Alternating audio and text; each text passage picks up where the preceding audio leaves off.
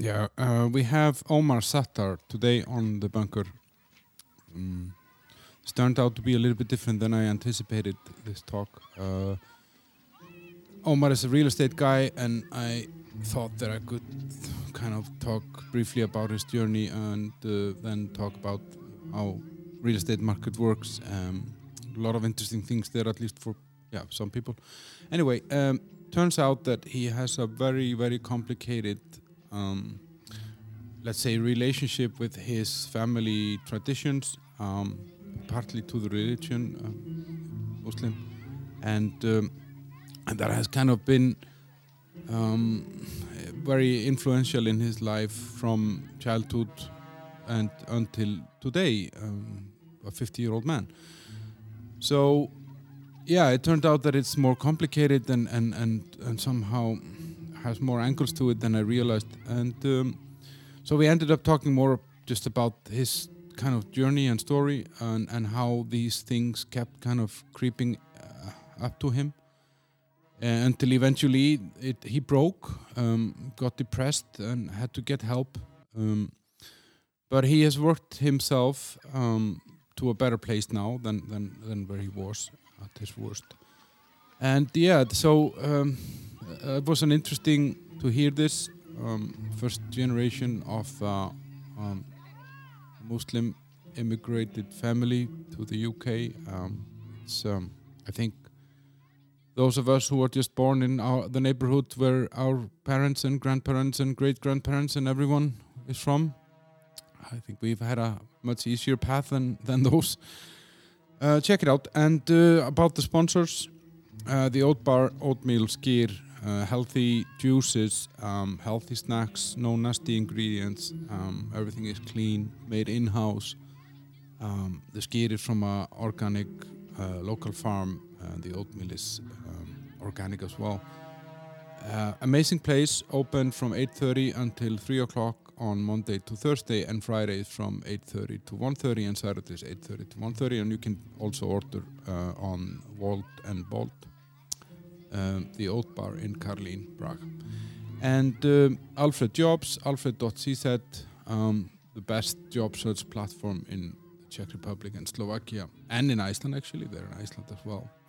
And um, yeah, thousands of jobs coming your way, but uh, instead of having to sit hours um, looking, you can basically set up your preferences once, and the jobs will come your way. And you don't even need to look because Alfred lets you know when the job is there. So, uh, yeah, Alfred has a web and an app. The app is in the app stores, um, and uh, yeah, check it out, guys, because you you never know. The dream job might be just around the corner. Thank you.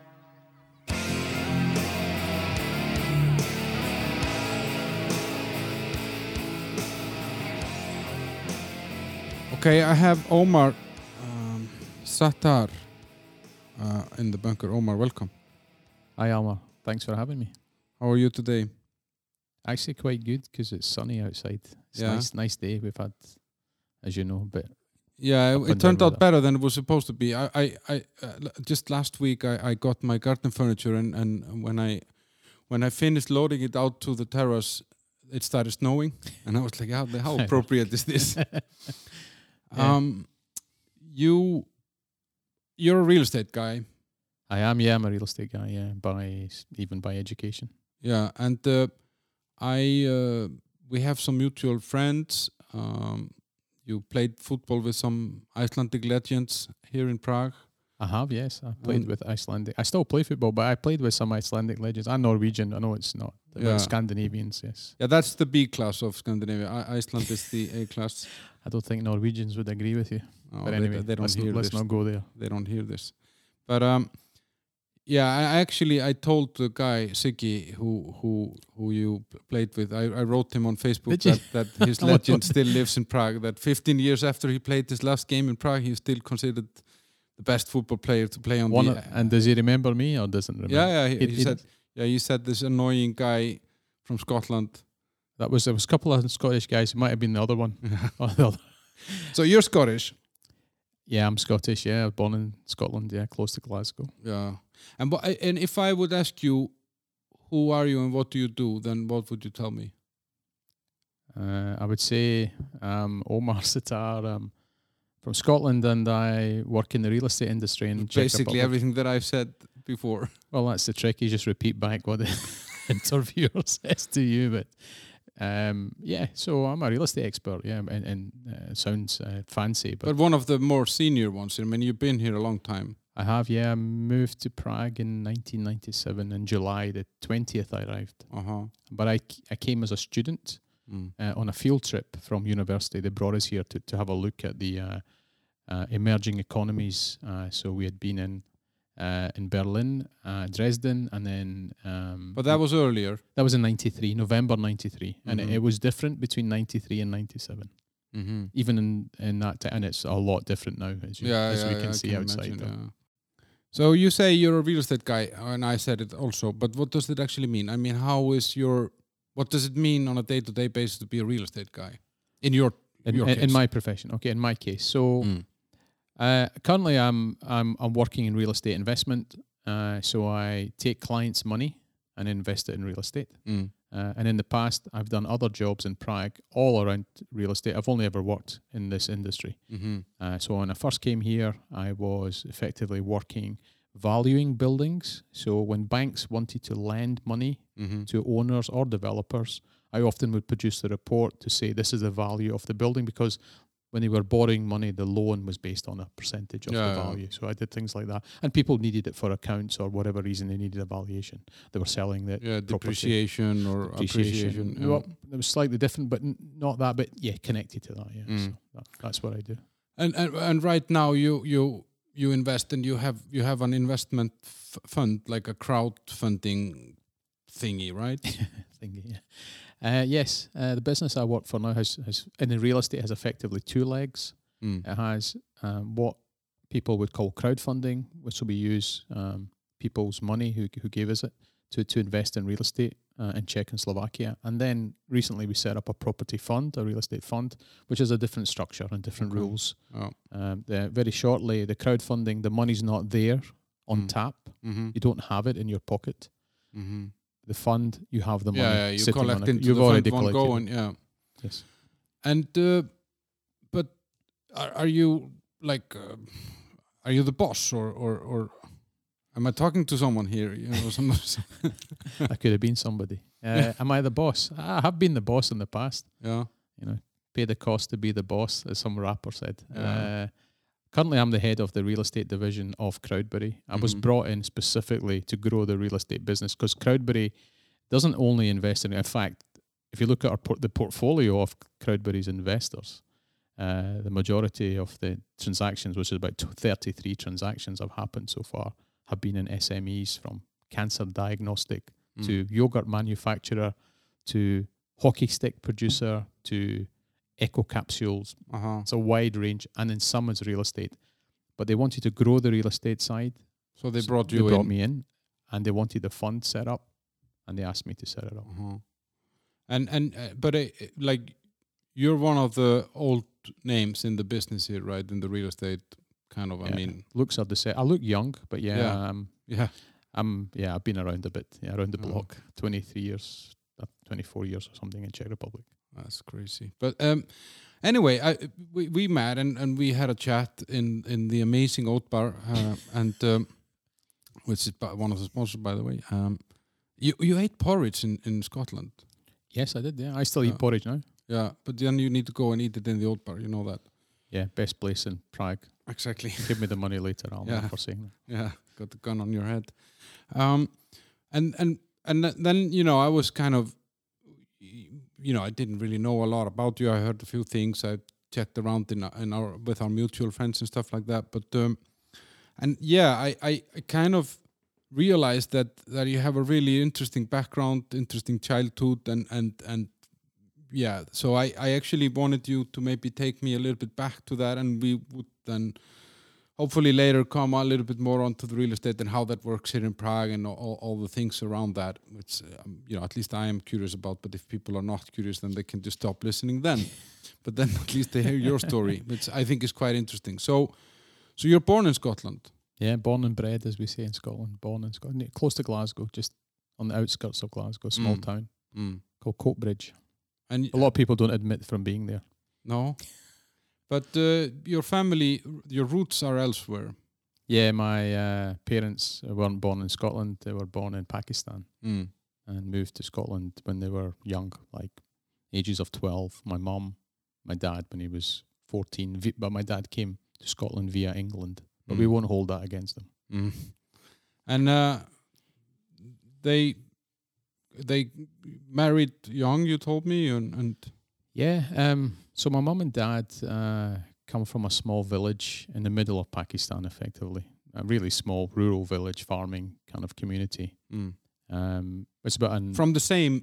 village. Yeah, they come they from come from the same village, they come from but the they came here separately. came here separately. Yeah, Uh-huh. No, oh, no, sorry, here to Scotland separately. They came to Scotland separate with their fathers. So my grandfathers effectively ha- effectively had the idea to move to Britain, Mhm. uh, and at that time, because they moved in the my well, my grandfathers probably came a little bit earlier because that's normally what happens with immigrants. The the male goes first, secures a place, brings his kids over. Mhm. Uh, so my grandfathers at different times at different places uh, moved to the UK, and somehow my mum's side of the family first ended up in Scotland, probably because they moved to Scotland because they knew someone who'd Mhm. moved from their village to Scotland. As immigrants, that often often happens. You go where you know someone. Probably the, Yeah, yeah. when the Czechs moved to the states, they a lot of them moved to Chicago because there was another Czech person there. Mm. So the same thing. Um, so I'm I'm quite lucky that my grandparents moved up to Scotland because that meant that I ended up being Scottish. So uh, my grandfathers moved, uh, say, uh, fif- late fifties, early sixties. Uh, also, it's quite notable because Pakistan, India, or India and Pakistan were one country until Mhm. 1947, I think, if I get Mhm. my f- history right. But please check that on the internet yourself. Mm. Uh, so 47 there was separation. But anyway, so there was a colony. It was a colony of, of, of Britain. And Mm. at post war, Britain was rebuilding. They were inviting immigrants, or it was easy for immigrants to, to get to license. get to it. And in yeah. fact, you know, people who came from the Caribbean were already British subjects. They had a British passport, Mm. whilst and because it was a colony and uh, under the stewardship or governorship of Britain. Whilst India, Pakistan, you had a Pakistani passport, but it was very, very easy to move there. And they were Mm. rebuilding their economy. They needed cheap labor, so they got and it was you know more money than working on a field in yeah, Pakistan. So and a they- better life. uh, yeah, uh, well, depends how you view it, but yeah, Yeah. That, that's what they they wanted to better themselves. So uh, they moved over. So I remember asking my dad about this, you know, moving to first to Rochdale when he was a kid, and I think the story was that they got a train uh, from the nearest big town to Karachi. Mm. The first time he'd been on a train, the age of fourteen. You can Mm. imagine, Mm. and it gets on a flight. and I don't know if it stopped anywhere, but it ends up, you know, probably went to London, no doubt Mm. then gets on a bus or another train and goes to the, the relative's house or where the, the house that my grandfather had secured for them in Mm. Rochdale. Mm. My grandfather was probably had a job in a, I think he had a job in a factory or something. Mm. And my dad was the eldest. And all of his, my dad is one of six. Mm. Uh, there was more kids, but the first few unfortunately passed away at a very early, early age. So my dad wasn't really the eldest. There had been two kids before them, which I believe were girls. But uh, anyway, so my dad was the first, and then he has uh, how many brothers? Four brothers and a sister, Mm. uh, of which the last two brothers were born in, in the UK. Mm. So you get, so you can imagine you you you live in a village, Mm. you barely got electricity, you don't have an inside toilet. Mm. You get on a train, you've never been on a train. Get on a flight. You get on a flight, like what the heck? You're on this bird that's in the air, flying.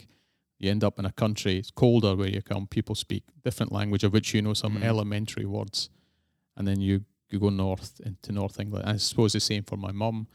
She had a more convoluted. She had a different, uh, uh, unfortunately, kind of different route. Her at a young age on my mum's side, her parents divorced when my mum was very young. Mm. But my mum went with my her dad's side. Her dad's side took her.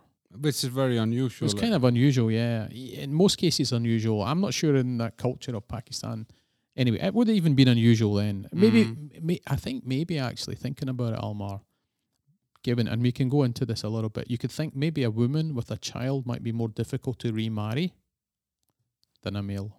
Mm. So my mum's, um, my grandparents were first cousins. Mm. on, On my, mu- on, mum's on side. my mum's side. Yeah. Yes, which isn't unusual. Like you keeps it the the uh, the land and the wealth in the family. Mm-hmm. You know, just like the royal family, Yeah. you marry your first cousin. yeah. and even in, in the UK, that in other Western European countries, that happened. So, so um, they got divorced. My grandmother on my mum's side remarried. My grandfather on my mum's side also remarried. So my Mm. mum was the only child Mm. of that relationship, and she went with her father. So her, my my mum's grandmother Yeah. Raised her. raised her. Her father went to Scotland Mm. for a while to to secure a place. Got remarried to a lady from Pakistan, a second marriage. So my Mm. grandfather's second wife, and he had over time another three children. So my mum had uh, one half sister, two Yeah, half brothers. uh, They were all born in Scotland. Uh-huh. So my grandfather took his new wife to Scotland and then called for his daughter. But that's a lot of there's a lot of people from one small village in Pakistan in Scotland Yeah. in one place. There, there was, yeah. I don't know how you knew that, but uh, that did in our village or our village. It's not my village, but my grandparents or my parents' village. A lot of them moved to Scotland. In in fact, in the sixties, Mm. a lot of them came from that village because it's it's again it's again or the neighbouring village. Mm. Uh, of uh, again, it's this kind of immigrant thing. Yeah, you go yeah, with people yeah, that you where know. You, where you know people and, and you, you feel safer in, in Exactly, the, and in the safety in numbers. Yeah. But uh, and and yeah, you told me that they got married quite young, and it was an arranged marriage, right? It was, yeah. So obviously, at some point, um, my my my dad then from England with his parents, etc., ended up moving to Glasgow. Mm. Can't remember why. That must be for work. Or, Mm. again, knowing someone from the village, Mm. and uh, so my grandfather had a daughter who was seventeen, Mm. and my on my dad's side, my dad was nineteen. Mm. And the and the parents go, oh, that's the people from the other side of the village. They live 20, 30 miles away or 50 kilometers from us. They obviously know each other. It's a small community. You have a daughter, we have a son. Mm. Why don't they get them married? And they had no say about it themselves. No, not at all. And, um, so my mum and my dad met, spoke for the first time on their wedding day. What the fuck? and uh, wait, so this is what in like sixty? Uh, let's get it right. Ah. So Six- my mom, so listen, my mom was 17. She's born in 1950, 67. Yeah. And they, and and by 60, eh, 68 they have their first kid uh-huh. my older sister and and and how i mean i'm curious because i mean like yeah i mean obviously arranged marriages are are are not a new thing No. but it's an old thing where i come from in iceland i mean we had this and we, we you know you you you paid with your to give your daughter away you had to pay someone for taking her you know, you- yeah. and and and it, it was it was the norm back then you know whatever you think about it today. But how like i'm just curious how did you feel this somehow or was it visible in their relationship or how do these people in terms of they love each other and Yeah. get on yeah it was visible they didn't seem that well suited no no uh, they were married young there's there's there's only one picture on their of their wedding day and it's of my dad Mm. standing at the doorway of I think my grandfather, not his own, but anyway, standing at the doorway of a house. That's Mm. the only picture of their wedding. Mm. It's almost like it was get these two people married off, and because there's, there's there's too much burden on, especially on the girl side. Mhm. Maybe my my dad's side is slightly different because of the cultural reason. Maybe we can, Mm. touch on that. Yeah. So Mm. yeah, did, so yes, but but how how, how, did that reflect in their uh, relationship? Is the question. Um, married young, uh, you know, you're very young, late teenage or early twenty. You know, Mm. my mum was, you know, eighteen something. She had a kid. She had one. She had one kid. My sister. Mm. One year later, exact almost exactly to the date, she has a second daughter. Mm. Sixteen months later, I appear. I'm the Mhm. third kid. Mhm. Four years later, the fourth kid arrives. Arrives, another girl. So I'm, I've got three sisters, and I'm the boy, and I'm number three out of four. Mhm. So you got all these young kids, Mm. and you're barely what, twenty three or something, twenty, something like that. I don't know, whatever. And how, but how, so I guess they have been quite, um, how do you say, strict with the religion. I mean, it's, it's a, this comes out of the religious background and the tradition. No, I think this is cultural. The ma- Mm. marriage, arranged marriage, because they happen in other countries, Western European. It's not maybe it's driven by religion, but it's you Mm. know it's happened. But yeah, but uh, the religion we didn't touch on. They're Muslims. Pakistan is a predominantly Yeah. Muslim country, Yeah. and I was and, and they Muslim. brought that and they brought that with them there. I mean, like I, I, mean, your marriage was a Muslim ceremony, and, and yeah, they brought the priest over to bless the marriage, Mhm. which is you know the ceremony is very short.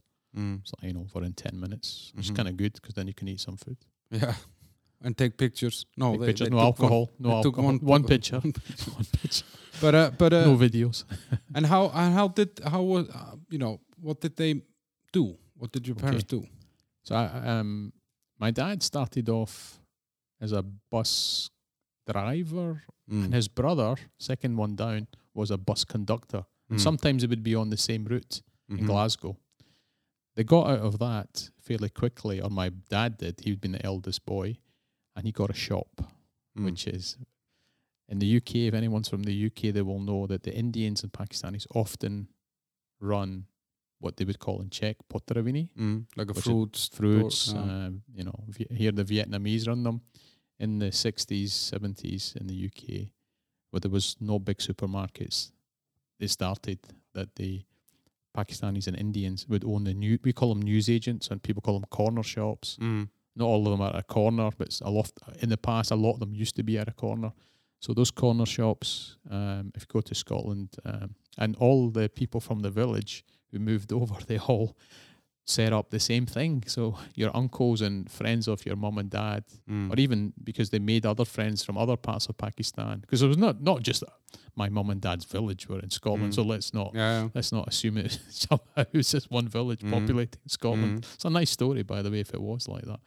Uh, yeah, so most of them, I, I, some of them were doctors, but they were probably from a not from our village. That's for sure. They were Mm. from a major city in Pakistan, and they, you know, did a degree and then did a conversion course in Scotland or England and were a doctor. So as you Mm. can imagine, that stereotypical thing. Well, well, you maybe you can't imagine because you're not from the UK. So if you're in Scotland uh, or England, Asians, Indians, Pakistanis are normally doctors Mm. at that time. There's only a doctor you meet, because uh, or they're manual people, Yeah. and, then if they're entrepreneurs, it tends to be a shop. And if you Mm. didn't have a shop, it was like, wow, your dad does something else Yeah. other than doctor or shop. Yeah. And my dad started to do other things else. So he was he was the uh, I don't know what do you call um, Derek Del Boy. Derek Trotter is a I don't know if you know the No. program. There is a No. program in the UK called Fools and Horses. It's about an, a failed entrepreneur. I, I- my, my dad wasn't that bad in terms of he was failed. I mean, he, he did relatively well at some times, and he did not so well at other times. But Mm. he was an entrepreneur, and it was all around shops, um, potravinis or, or Mm. convenience stores, we would call them, or news agents, or he started to branch out into fruit shops, clothing shops. Mm. He had a clothing factory. And and this is how he provided for the family. Uh, Yes. um, your, and, and your mom did. I guess she didn't really work because she had. No, actually, funny enough, uh, my mom helped out in the shop. Uh huh. She did uh, when she wasn't raising the kids. But yeah, effectively, my mom was a housewife, Yeah. uh, so she had you know a very hard job with uh, All of you. all of these young kids. Mm. I mean, I don't know how she managed. She must have been superwoman. Mm. And you and you you started helping out in in these businesses. Yeah, as, as in many, and it's not only uh, specific to Pakistani Asian Mm. culture. I mean, Mm. any parents, uh, uh, families, whether they be Scottish, white people, or whatever around the world, family has business. Uh, the, fa- kids the kids help out. work, You know, they yeah. start working. You help out. No, nowadays it's banned. It's uh, Oh, yeah, it's not allowed. So at one point, my dad decided on the weekends to to try selling. You know, he had a market stall. Mhm. There was a big market called Ingliston. It's near Edinburgh. And this is years after, so I don't know, it must have been about eight or something. So he'd had his shops, and I don't know why. Maybe it's between businesses. You know, one had failed or done. I don't know. mm. And he moved around a lot because he found a new business. Oh, we have to go to this town now, whatever. So anyway, the point of the story is he set up market stall as a market stall selling belts and ladies' blouses, which I think maybe he made in his factory where he had about ten machinists, which Mm. was above his shop. Mm. And uh, said, like, let's go and do this on the weekend. So I had to go with them to the market stall in Ingliston and sell belts and Mm. blouses Mm. and get people to come and look at them and say, you know, three belts for a pound, you know, shout it, you know, like other, there was other Yeah. stall people were shouting, you know, whether they were selling butchery meat or socks or screws. You know, there was all these rows of. I was outdoor as well, you know, Mm. and I remember it was relatively okay weather that that time because I've worked in markets many times, Mm. and it's a long day. You know, it starts at market opens at eight, so you have to be there at seven. And when you're a kid, you have to get up. You have to get up at six Mm. And that, for a kid, that's for a kid. really You're early. like, you're like, I do. I have to go. Like, yeah, yeah. Because if your dad needs to go to the bathroom, someone needs to stand. There's money there. Yeah, Or he maybe takes some money with him, but there's goods on the stall, you know. Yeah, so yeah. someone needs to look after it. Mm. And my mum used to make us a packed lunch, Mm. and she used to make it with what's called paratha. It's like a type of chapati with butter on it. Mm. So she'd make and she'd make nice chutney. So my mum would prepare that the night before, some traditional and a, and a flask of tea, Mhm. and that was the best part of the day because you had came. My dad had a van, like a you know van Mm. where you cut stock. So you get at lunchtime. I went first. My dad was, "You're going to have your lunch." So I'd go, give me the keys. You know, I'd open up the foil, the the bag what it was in, have a, my chair, have a cup of tea. It was like try and drag it out because I knew I had to go back, and I might- then then I had to you know, make sure my dad came out. He Could had his have lunch, and he lunch, came yeah. back. But you know, there was some satisfaction in that. When you sold stuff, you got to interact with people. It was like a hard day's work, and you might got. I don't know, ten pence at that time from Yeah. your dad. My dad didn't give much money to me. He was pretty tight. He was he adopted the Scottish stereotype of not, uh, you know, being being very frugal with his cash, especially when it came to his kids Yeah. and his wife. But you you said that it, it was a bit. Uh, some businesses were successful and others were not. Yes, And and and I and think I think you told me that that you you decided to go into a boring real estate business because you were not the adventurous guy that your father was. I mean, what, what were there any consequences of his adventures? yeah, many. Uh, I already said that you know we moved around a lot because my dad Mm. decided he wanted to open up a business in a certain location in a town. So we moved, I don't know, five, six times. I went Mm. to like five different primary schools, two different high schools, because There was know, always a new adventure. new adventure. Oh, I'll go to this town. It doesn't have a fruit shop, a good one. Mm-hmm. So my dad and everyone would come to my dad for this kind of um, advice because Mm. he was seen as like an entrepreneur, a guy who saw the angle. So my dad was an angles guy. He always had a, get good ideas, Mm. poor execution. He was one of those people. So he needed people around him to organize the the finance accounts, keeping. But he was terrible, at, terrible. Didn't keep accounts. Mm. We used to get these reminders. You haven't paid your tax. You haven't paid your VAT. Mm. He would just pay the he would pay it, but with a penalty and an Mhm. estimate, which could have been double the amount he would have paid had he just paid an accountant, Mm. submitted it on time. He didn't like he, he was like he was like I was like I didn't understand why he couldn't get that. Like Mm. but also keep in mind that they never went to school in the UK. They were Mhm. illiterate. Mm. They didn't you know, they, they didn't learn English at Pakistani school. They went basic school. Mm. And at that time, the checks and balances about whose kids are at school were. So my mum could be in Scotland from the age of like 12, 13. Didn't- Never, got- never no. school. never schooled, kept Mhm. at home. Mhm. So you can imagine. So my my parents like grasp of English it was pretty good. My mum had spoke good English, and many relatives came to my mum. Can you please take me to the doctors and explain? help out. Yeah. Can you please go to the local authority because of this issue? Can you Mm. please do this because it Mm. needed someone who spoke English? And my mum picked it up. She was a Mm. smart lady, Mm. uh, and I saying, yeah. And my dad, you know, so one of the reasons maybe he didn't, he would just, you know, he couldn't write properly. His his writing was very basic. If he wrote Mm. something down on a piece of paper, it was like a child's writing. He Mm. could read. It's like me. he could read. Yeah, Yeah. he could read, but uh, he didn't do any schooling. You know, But but and and and you say he he didn't pay his bills and stuff like this. I mean, did I mean how how, or, or on time. He didn't pay them on time. hmm So sorry. What? And uh, but how did that? I mean, he still provided. I mean, he was still able to. Yeah, I mean, uh, from some extent, I had a good childhood. Parents Mm. were support, well, supportive. Well, they were around. They were, you know, we, They put we had food, on the, table. yeah. they didn't, you know, didn't and a place to sleep. a place to sleep. You know, But you didn't always close. have furniture, right? Yeah, we didn't always have furniture. um, it didn't beat us, so we'll get to the furniture Yeah. in a minute. But it makes me laugh. Mm. and it makes me cry maybe at the same time. But yes, so my dad's business, my dad was, you know, so he was either making, he was either very, for periods of time, like it could be three, five years, he, he would be doing really well, you know. And we would just, just stop here, you know, but he couldn't stop opening the next business. At Mm. one time in Glasgow in the 80s, he had a very two very successful fruit shops. Mm. And he was good at fruit. Mm. He used to go to the market at six o'clock, five o'clock in the morning, get the best batch of fruit. He wasn't lazy. He wasn't he wasn't shy working. My dad could work. Mm. He was a workhorse. He didn't take holidays. He worked six, seven days a week, no problem. Well, I don't know if it was a problem, but he did it, you know. And uh, he was doing well. We're like, Dad, we don't need the fourth fruit shop. Fourth one would open. Dad, we don't need the laundry. Laundry would open. Mhm. Dad, he, then he decided he wanted to be a baker, and he opened up a bakery Mm. factory where you produce bread rolls and things like that. Mm. He didn't know anything about this. So he leased this building, bought the equipment. After six months, it failed. Lease is still on the property. Mm. And that's the thing that brought him down to the furniture Mm. question. So this would be 84. Mm. I remember it because it was Olympics, LA Olympics. Mm. and In also- Los Angeles, And Carl Lewis. Yeah, Carl Lewis. Yeah. And also remember it because West Indies visited England and there's a Mm. game called cricket. Mm. And the West Indies completely obliterated the English, the Mm. black team versus the white team. Mm. and the big banner at the end of the fifth game was blackwash, not whitewash. But anyway, 84, my mum decides to go, you can go into this, decides to go on holiday back to Pakistan and take my three sisters. Mm. I stay in Scotland. I didn't want to go. I had been in 82.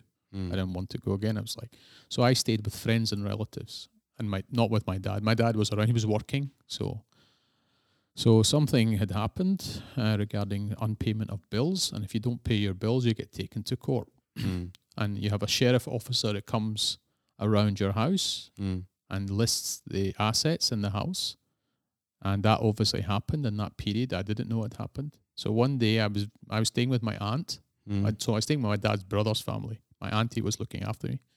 So I was staying with them and I thought I'd go and see my dad. I used to see him like once a week, see how he was. In fact, I used to come home and, you know, clean up his mess, hoover, Mm. open the windows. My dad used to smoke, so the place was stinking. We had a small flat, six people in it, you know, uh, you know, a two bedroom apartment, very basic. So anyway, dad wasn't, you know, the most domesticated. I came home to see him. How is he? Maybe get some pocket money, which he would give me uh, reluctantly, but he did give it to me. And the the door the door of the apartment had been broken and there was uh, maybe some I don't even think uh, that, yeah it was broken it was like it was just different it was bust and it Mm. had been repaired but really elementary repair you could Mm. and I looked through the letterbox and all our uh, goods had been emptied all the drawers had been emptied so it was just like piles of clothes and rubbish Mm. and I thought what we've been robbed and I thought what?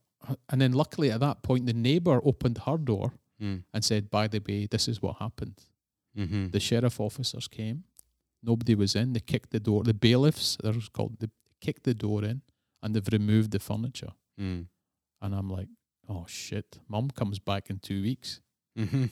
So I'm like, all right, I better go and tell my uncle and aunt. So I tell my aunt and my uncle, and they get a hold of my dad. They phone my dad and say, you need to come home. And he's like very blasé about it. And my aunt, his brother's wife, his sister, is, is verbally giving him a hard time. And she said, you better sort this out before your wife gets here because Mhm. you'll be in trouble because she's going to hit the roof when she says this. And this, it was not like my, my dad was unreliable. And this wasn't the first time these kind of things happened. Mm.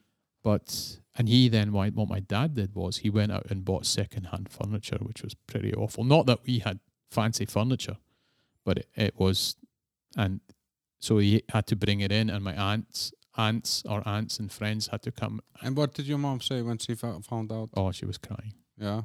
She was in tears. She came back from her holiday after a month or two months in Pakistan to come home to empty out, oh, empty out some Yeah, bas- yeah. basic furniture and clothes and bags lying in piles, which my aunt had tidied up the stuff, piled it, folded it nicely. Mm. And because my dad, you know, he's not exactly an interior designer, he just bought a load of shit. So when when these things are, are going on, you know, when you when you come home to an empty flat, the furniture is gone, stuff has been. It's like yeah, it looks like a crime scene or a burglary. Yeah. How old are you? 84, I'd be 13.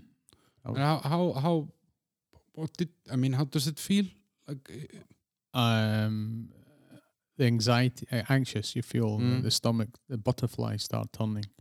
There's embarrassment that this has happened, and your Mm. neighbor and the community know this happened because we, you know, the people next door then know, the people above know, and it's embarrassing. Yeah, yeah. and I was, I think I probably was in tears. I don't remember too much, Mm. you know.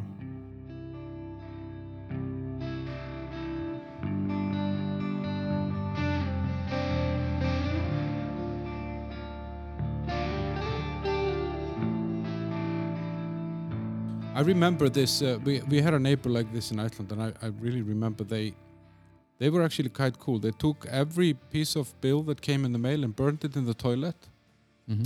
and then uh, like I don't know, like ten days before the end of the month, um, they were their uh, electricity had been shut down, and, Uh-huh. and so they plugged into our our place. Really? And uh, but I remember this what you're saying because I, I don't know how their kids felt at that time, but I as a how do you say like the I as a, a gi- we as giving them access to our electricity, I, I felt superior somehow. I felt like oh these guys don't have it under control. I'm I'm I'm six years old and I already have this sense. So I can imagine that it must have been hard for you to Yeah, I mean, I was angry with my father. I mean, I was Yeah. having a go at him, saying, "How could you let this happen?" Mm. Because it wasn't the first time. You know, this just wasn't out of the blue. My because of my dad's say disorganization Mm. and his uh, this drive to keep, you know, opening more businesses. He was one of those people who liked. He was an entrepreneur. He liked the ideas. He was a great ideas guy. People used to Mm. come to him as I mean Mm. for ad, for advice on ideas. He could spot things on business. Would it work at this location? They would ask it, but Mm. it was it was like the buzz for him of the new the new thing, the laundry, Yeah, the not the, bakery. longe- not the longevity of staying with something. Yeah, the, he was a potato merchant. You know, he was buying potato from farmers, bagging them, selling them on. He had shops in different cities, miles away from where we lived, which you couldn't manage. And it's a cash business. Mm. Money's going missing. You know, Mm. it's not like today where you can track it better and it's on, you know, credit card, Mm. AT, whatever, you know, Mm. PayPal or it's cash business. I mean, you have cash business, money goes bus- missing if you're not there. So Mm. it was just this. He couldn't manage it all, in but he just wouldn't stop. People, uncles, friends, mum would try and get him to stop it, and he could for a while, but the temptation was too much for my dad. But so then, not long after that, that would be within about a year. I don't know what period, but a very short period of time. He Mm. then effectively lost it all. Mm. And went bankrupt. I don't know if, t- yeah, technically, but no, I don't know if he went bankrupt. He did go Mm. bankrupt at Mm. least once that I know of. Mm. Might have gone, but anyway, something happened and he didn't have anything. He lost. He put his, yeah, I know what. He put his money into a venture with a relative Mm. and lost it, Mm. it all. And and how? I mean, I, I guess was this the beginning of the end of your parents' marriage? then, No. or- No, you would think it would be. Oh, Culturally, that's not an option. not an option for my mom. She can't Mm. walk away. Mm. In the earlier years, around about 79, I remember, she threw my father out again for being this, how do you say, um, not res- Irresponsible. irresponsible. Yeah, that's No. irresponsible father. Mm. She threw him out, and I remember it was one of the few times at that age my dad hugged me. He said, "Your mum's throwing me out, and I won't see you again." I was playing the guilt trip. This must have Mm. been about seventy-eight or seventy-nine, Mm. and So you're maybe ten. yeah, nine something. Like that. So Mm. he hugs me, and I start crying because I'm not used to this, and he's saying I have to leave now. And he's like, I don't and I then got angry with my mum. Mm. But I, you know, to, you know, they, you know, he did it. You know, he wasn't. He didn't beat. my He did hit my mum once or twice, Mm. but you know, uh, but you know, and I, it's not. I'm not condoning that. It Mm. wasn't like there was mass beatings and stuff. He he was very calm, and he was, but he uh, was a point to a point, and he would look, he lost his temper. Mm. Uh, but he wouldn't say very much. He was a very quiet kind of guy. He used to mumble when he spoke. Mm. People used to, his brothers and friends used to make fun of that. They're like, what, you know, what, what did you say? 'Cause he was like, Mhm. and uh, so anyway, I, and so that so it was like it wasn't the first time, you know, Mm. Almar. This was uh, this if eighty four event was just uh, an accumulation of an Mm. aggregate of many other events. It was building to this. My mum Mm. had already thrown him out, but due to I remember that time when she threw him out when we were you know in 78, 79 or whatever it was. she had the relatives come around and say you need to take him back, and my mom would say, "Well, he's not giving me any money to pay the bills to to to feed the kids." At that point, I remember we had to get the tokens to get free lunches at Mm. school Mm. because my mum didn't have any money. She, Mm. In fact, she couldn't. She had three, four kids. How could she work? Mm. No, no child. You know, so she had child support, Mm. and then we had. So we had this, and we had f- luckily nice neighbors and some nice uncles. So my uncles used to come and leave, you know, thirty pounds on the table, Mm. not to, you know, when my mom wasn't looking, Mm. because my mom was proud and she didn't want to take the money. So he would give it to us Mm. and say, "Give this to your mom later," so Mhm. she could buy groceries for us. You know, Yeah. so, so because my, my dad's irresponsibility, my dad was always very poor and giving my mom an allowance. I Mm. don't know how he thought my mum was going to magic up the money to the money to the- cook the food. Yeah, my Yeah. mum was, you know, scrimping and being very efficient with cash. Mm. You know, saving what she could, being, you know, sacrificing herself. Mm. You know, um, But how how tell me with this because I mean they they are they are Muslims and Yeah. you were born as a Muslim. Yeah. Um, and you are by definition, Muslim. Yeah, you're yeah. by definition a Muslim. And um, um, how what what role did that play in in the family? If I I mean, how was that? Yeah, at that age, at a very young age, between say the age of zero to ten, Mm. for me and my sisters as well, very little. We knew we were Muslims. We knew some Arabic prayers, Mm. but it wasn't drilled down to us like you know this. We were told something by our mum. You know, we understood. My mum had some Islamic things at home, some pictures, some things on the wall. So it Mm. was clear that we and they were stuck on the wall. You know, it was framed.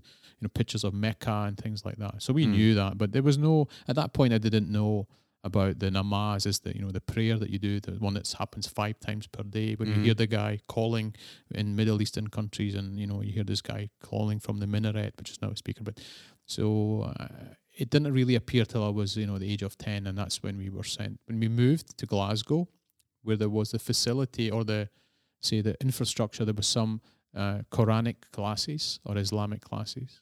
Mm. Um, so they moved, and partly the reason to move is so maybe partly due to they could provide that for their kids because they wanted their kids to know, or us, me and my sisters, uh, to to um, have read the Quran and understand Islam. And in fact, it is part of the um, one of the duties of the parent Mm. to ensure their children have read the Quran Mm. and know the know the definitely read the Quran and then and then also know what they call the prayers, the five prayers which Mm. happen, which are called namaz.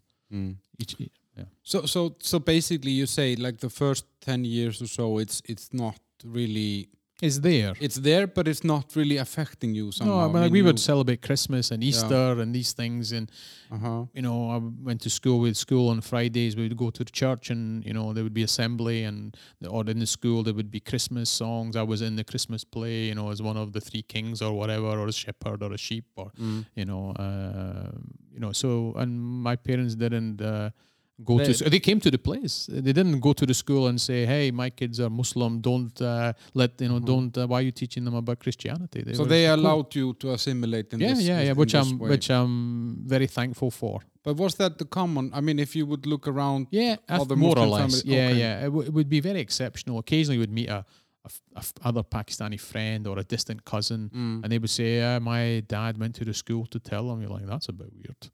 because that's one of the. I mean, currently, if you, if I, I mean, if I look at the, let's say the the the discussion in in in at least in the Nor- Nordic societies, because you know I, I follow follow follow that discussion. I mean, Yeah. one of the main argumentation for, um, let's say, stricter immigration policies, for example, into Scandinavia, has been that the the people who are coming are not willing to assimilate somehow. Yeah, And no. here we are talking about the 70s, 80s, and you know, your 70s. parents really young Mhm. when they come there, and yeah, I, I don't know. It it yeah, uh, a difficult one. I mean, and you say that it was norm around. yeah, yeah. I mean, if I looked around my say rel- uh, first cousins, Mm. same same situation. Mm. Um, other families, other Pakistani families not related to us, same situation, more or less. Uh, there Mm. was probably the odd one here and there. Mm. Um, but no, I I don't. And yeah, you're there is that criticism, but I would say the counter criticism or counter argument I would make assimilation is not a one way street. Mm. There needs to be a two way street. Mm. The host country needs to, per, if they are going to take you in and allow that to happen because they want cheap labor force, Mm. they need to provide the facilities to allow that assimilation. They need to reach out, Mm. you know, because there's a there's an element of prejudice when you are the only when you are different looking, and that's for Mhm. everyone, whether you have uh, glasses, Yeah, big nose, or ginger hair. I mean, I, I, I, I felt that prejudice when I went to China. Maybe they didn't the- like your was the only- tattoos because you looked like Ragnar Lothbrok from Vikings. Oh, there you did. Did it? uh, No, I mean, I honestly, I mean, I was the only white guy in in in that place, you know, um, and I could feel it. Yeah, different. Yeah. But, but like, um, if you, I mean, I, I th- yeah, I think with this assimilation, it's also it has a lot to do with the size of the host community. Yeah, I, I, mean, if- don't. if- yeah, th- I've seen those criticisms specifically Mm. about Scandinavian Mm. countries and specifically about Sweden and Malmo and Yeah. bits of, say, Denmark, where it's yeah. quite anti-Muslim, anti-immigrant kind of feeling or underlying Mm. uh, tones you hear from politicians and just what you read. So I don't know. I mean, I don't know why um, they haven't assimilated so well. But uh, yeah, the one thing I heard about Sweden's is and they keep the because there's say an Arab type community there. Bosnians, Arabs have. have Mm. I mean, look mm. at Ibrahimovic, the football Mm, player mm, from Bosnia. mm, You know, he went to try to play for Bosnia. They said no, so he decided to play for Sweden. And look how successful he is in a Yeah. football. I mean, I forget his personality; it's a Mm. different discussion. I love his personality. Oh, he's a dick. I fucking love him. I don't. But okay, so yeah, I mean, yeah, this whole assimilation So, is. so but, yeah, but but no, no. Let me finish the point. Mm. The point is, in Sweden, I understand the Mm. white Swedes are middle to upper class, live in their nice communities, and the the cheaper, which you can imagine immigrants can only afford, they stay in these housing estates, Mm. And they don't. There's no. There's not so much cross. I'm not saying that is the reason. But that is one you could imagine that you're kept over there, you're kept over here, you do the cheap jobs, you sweep the streets, you pick up our litter, you clean the bathrooms, but and then live over there at the corner. you live in the in the place at the edge of town which Mm. hasn't got the, it's got the, the ugly looking housing or not so nice housing environment less facilities no nice but whatever you know Mm. so But they- we but, did this, I I, don't know I don't know the re- uh, reason why it's, it's Yeah, I mean, we did, we we've done this in Iceland also with our own people. We we uh, we built neighborhoods um, for low income young families with kids, and and uh, you know, ten years after those houses were built, you had a lot of social problems Well, in that area. You no, know, well yeah good make a very good point Mm. same in the UK you Mhm. have post war let's just look at the UK post war you know population boom baby boomers whatever I can't and there's there's a need for housing Mm. um, and uh, so there's cheap housing made, and and those areas, some of them are predominantly white. They have Mm. huge problems too. Mm, So you mm, can't really. So if you look at it from it's that not point about view, it's not about it's not, race. it's not about, race. no. But you know what is? It's always easy to blame the Mm. The, the coloured people, the, Yeah. the the because it's Western Europe was at one point predominantly white. Mm. You have this influx of different looking people who's who look different, dress different, speak different, maybe Mm. even smell different because of the Mm. cook with Mm. different types of food. Mm. you know, have different customs, um, and uh, don't speak your language, which is understandable. I'm not excusing it, but you can see why these things. And th- and I'm saying that the assimilation is a two way street, Mm. so it's not all one way. They can't. You can only go so far one way, but if the door is closed in your face, then how can you Yeah. assimilate? So No, I mean the you know, system has to be ready to you know, help you- you with that. Yeah, okay. And I, you know, I don't know how to solve this. I, I don't Mm. have all the answers, but you know, I don't. Uh, I, I'm very kind of passionate and, and opinionated about immigrants Mm. and refugees and Pakistanis and stuff in Scotland. I have a real. I don't tolerate Mm. uh, certain comments easily, and I'm Mm. not. I'm not sl- Like what? I'm not quick. I'm not slow. Sorry, to back down Mm. on these points. Mm. Like what? I like the thing we just make. Uh, there's a very we just let's you know we, we picked on this point about immigration about assimilation. I agree. Look, my, I assimilated. Mm. I, look at some of my younger cousins or whatever, and I think they've got a bit of a chip on their shoulder. You know, like the world owes them something. Mm. And you know, when I look at my people around me, not only people like my background, just generally, I'm working class part of Scotland. You know, people, you know, they're- don't have lots of cash. We're all, everyone's in the same boat, book, uh, boat, book, Mm. boat. Everyone's in the same boat. Uh, whether it be Scottish, Scottish, you know, Chinese, whatever, Mm. doesn't matter. Mm. You know, we're all working. We're from working class background or whatever, and we're all struggling. We're all trying our best. You know, um, so you know, you need to, you know, you need to make a bit of effort. Mm. You know, why should it be just given to you? Mm. You know, uh, you're not bought. You know, it's not silver spoon in our mouth. So you know, just go and take it. You know, don't don't let it hold you back. Yeah, of course there'll be some uh, prejudices and racism, but unfortunately we just have to face it. And yeah, Mm. we. Uh, but doesn't mean don't call it out. Doesn't mean that you don't have to be against it. This is what I mean. I'm not slow uh, on these. I'm. I keep getting it wrong. I- I'm. I won't back down on these things. Mm. I don't back down easily. When I see comments on social media Mm. and people pick pick me up on these things, I'm like, no, I'm not taking this from you. Uh, there's a comment, and I'm especially not taking it from you because you don't know what it was like. Mm. I'm not saying that uh, you know they were dragging me in the streets and and hanging me from a tree, you know, uh, with a noose around my neck. Mm. My Iranian friend was called Sand Nigger in in California, Yeah, and and uh, I've been called all this, all, all the words under the word. You know, yeah, it first started. You know, they used to even get us mixed up. They used to say you're Chinese, and I mean, like what? yeah. Not Chinese.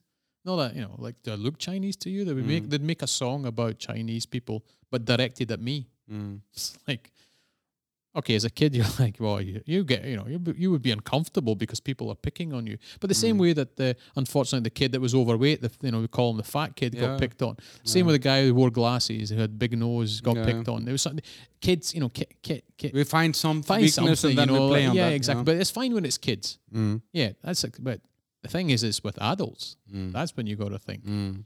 And when uh, and now if someone ever say or not that ever rarely anything happens like this, occasionally uh, in a situation, but people don't say it to your face. They might, you know, the social media allows them to hide behind something. Mm. They might say something, Mm. and I used to think, is that the best you can do? You can Mm. insult my color. Yeah, yeah, which is really stupid because like- it it says, says nothing about the person. Says no, well, it Are says more you- about you Yeah, than it says no- about nothing me. about you. Yeah, no, exactly. It was, I would call you an asshole or something. It's yeah, much more appropriate. uh, all of Prague would call me that. So you know, join the queue. Anyway, so so we're talking about uh, you know like uh, your your dad is a bit of a entrepreneur. Yeah. Doesn't always go well. Doesn't always go well. Um, and and you were very involved in in all all all of his. I mean, you were helping out. You were you were Yes. So I was this, uh, you know, the person sitting on his shoulder saying, "Dad, why are you doing this? Why are you doing that? Why don't you do this? Why don't you pay your bills on time?" so he as just a, a- me, yeah. So you're very responsible as a young kid. Probably yes, yeah, probably. Yeah, I would worry about the fact if the electricity bill hadn't been paid, Mm. and I would be about what 12, 10, 12. I would, I'd be asking, "Is the bill being paid?" Because the electricity would be cut off, Uh huh. And for three, six hours one day, we would have no electricity. Mm-hmm. because just because not that my we probably didn't have the money. It's just that my dad. Sometimes we didn't have the money. That was clear. Uh, Why why didn't your mom take this role? Why she why did. Was My mom was there as well, Oh. but my dad would just ignore her. hmm But he or he wasn't around. He'd be away working. I mean, my dad was someone who wasn't around the house a lot. Mm. But he listened to you.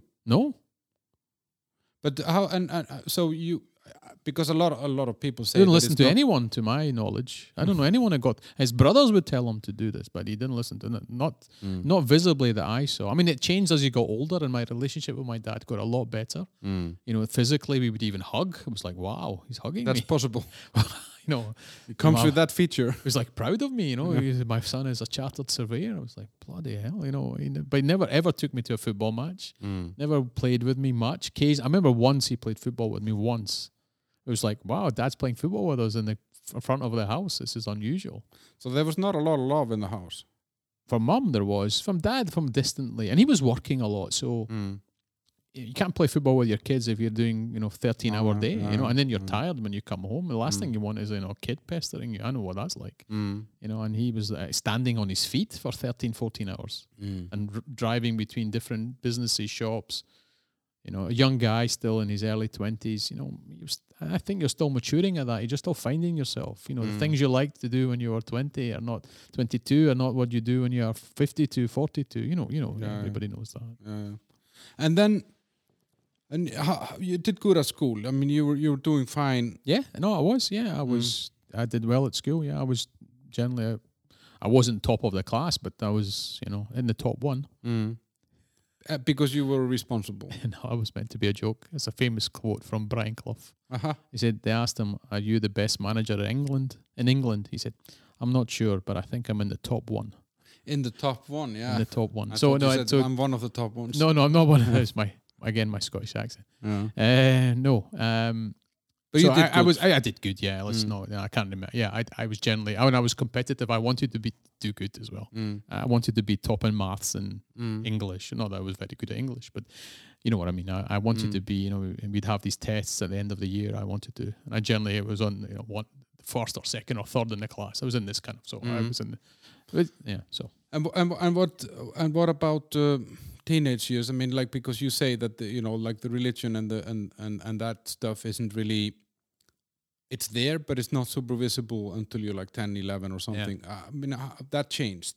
yeah, because uh, yeah, so it changed around about that time, like you said. We moved to a bigger place, Glasgow. Mm. um, where there was a you know there was a Quranic school, uh, which so I went go to school. School finished three thirty or something, I think Mm. four o'clock or four thirty or whatever it was. I think it was four thirty. Yeah, Mm. We went to the Quranic school to learn the Quran to read Arabic. Mm. Which so you read Arabic and then you learned to read the Quran and you were taught the namaz. So you went to a class uh, in in a house, in an apartment, which Mhm. some guy had converted, and you know, so he was like the teacher. One side of the room would be the guys. We'd sit together on the floor. On the side, uh, the girls would keep their the scarves on. They would be, and we sometimes had a little hat. Mm. They would be on the other side, and uh, we were taught by the the say imam how to read the Quran. Mm. Yeah.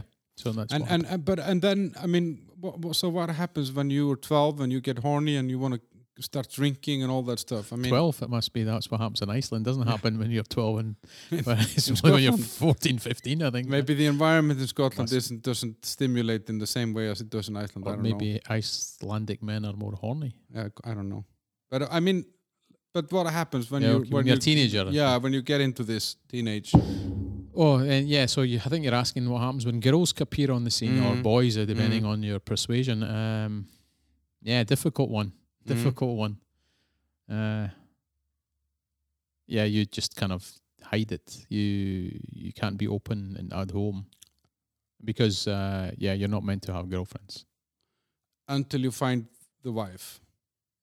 pretty Well, much Yeah. yeah so But in, in your case, for example, your parents would never have expected to choose the wife for you. It, you would ne- th- th- you would never have been a subject of an arranged marriage. Um, uh, well, well, this comes in my twenties, but at that age, if you go back to the age of uh, so, what was inferred or what was discussed around the house that one day I will get married Yeah. and I will bring my wife home and she will look after my parents. Mm. And it wasn't it wasn't like it would be arranged. It was I don't remember that. I was like, it'll be someone that we know and someone that you like. It, wo- Mhm. they can be from Scotland. Will be someone from Scotland with similar background to you. You know, born in Scotland. It's not like you have to marry someone from. Then it would be from Pakistan. You know, Mhm. back from the home country in inverted commas, which Mm. many people did. Mm-hmm. Uh, relatives, friends. They would get a wife. They would marry, go Pakistan, find a wife through network. Friends Mhm. of friends, family, this and that. Anyway, so for me, it was that that will happen when you're in your twenties, when you've got a job, and you're and you're able to support. You know, you're financially uh, liquid or stable to be mm. able to you know provide for your Mm. wife. So at the ages of teenage years, it was just don't have girlfriends, don't drink, you know. But And teenage did boys, you and what did you do? Did you have girlfriend and drink? uh, eventually, yes, Yeah. I did. Yeah, and, and, I had and you had- girlfriends. yeah, did I like girls? Yeah, I did. You know, did I date girls? Yes, I did. Like any teenager did. You know, Mm. uh, and you had to hide it. yeah, I had to hide it. Yeah, girl can girlfriends don't don't phone me at home. Mm. Then the mobiles that mobiles didn't exist then. Don't Mm. call me. You know, don't come around to knock on the door. If you're gonna meet, I'll meet you, and we'll meet at the school or we'll meet in the park, and you know. I, I saw. But I was, uh, but that happened when I was more like 17. When I was 14, 15, I was just playing football, football, Yeah. cricket. I was all about just doing sports, being outside, just playing with my friends. Yeah, girls were, you know, they were, were okay. They maybe liked you, they was maybe interested, but it wasn't the main focus. This really happened for me and everyone's different. This really happened, really kind of went off when I was 15 onwards, 15, 16. And then after that, then yeah, Mm. this is when it became, uh, uh, how do you say, more prevalent in my life. I wasn't that bothered about it then. I was still young, you know, Mm. uh, when I was that age, you know. So for maybe in Iceland it's different, but in Yeah, Scotland. but how but how was it like? Because I saw a photo of Uh. you on Facebook where you had like a, a nice nest on your head, and so I, I think you have been really popular with the girls. Oh, that, I mean, that wasn't a good photograph. I don't know how that would make me popular. I don't know if I was popular with the girls. That's that's not for me. no, to but how how was it to explain to your girlfriend that she can't call? yeah, well, that was come? it. Look, if we're going to date, uh, you're not. Uh, I can't be seen with you too publicly, other than with friends, and we can just say we were a group of friends from school. So I'm not going to walk down the street with you holding your hand, Mm. and you're not coming to my house, and you're not phoning me, or you're not that you're not. But it, look, it's going to cause me problems, and my parents are going to give me a really hard time if they think I'm not out with my friend Davey or Jimmy or Who whoever. didn't exist? Who did exist? Well, well, you just tell them, look, Davey, look, tonight I'm with you, okay? We're playing football or we're going to the cinema, but you'd be out with some, you know, meeting some girl. Or you'd be with Davey and you'd be out meeting some girls. Or you'd be with a bunch of people, you know. It wasn't But what would have happened if if okay? So you just say get a hard time, yeah. It was just like, you know, you shouldn't be doing this, but you know, you're terrible and it's the guilt and you know, be like oh, bloody hell, you know. But how uh, how if if this is how it was towards you because uh, usually the male in the Muslim family the male son is kind of carried often very highly or thought of highly yeah. and I quote again my Iranian friend was called the golden dick in his home you know he was Really? the, yeah he is Not the by his son. parents though. yes Really? yeah the golden dick because he um, is the one who carries on the legacy of the family But they didn't use that word. They didn't use that word. Maybe yeah yeah they used that word yeah I don't, think so. Maybe he's a, he's he's a, he's just kind of translating in a way that you would understand. They would probably call him the golden child, but in the oh, sense. Oh, golden, golden dick, golden dick. I, I, yes, I mean, he, he has told me many times. Anyway, so how was it for your sisters then? In In this case, I mean, Uh, they, in terms of freedom and going out and hanging around in parks or corners, going to cinema, a lot stricter, Mhm, unfortunately for my sisters, mhm, because the the honor of the family is held through the daughters, mhm. and you can't have your daughters.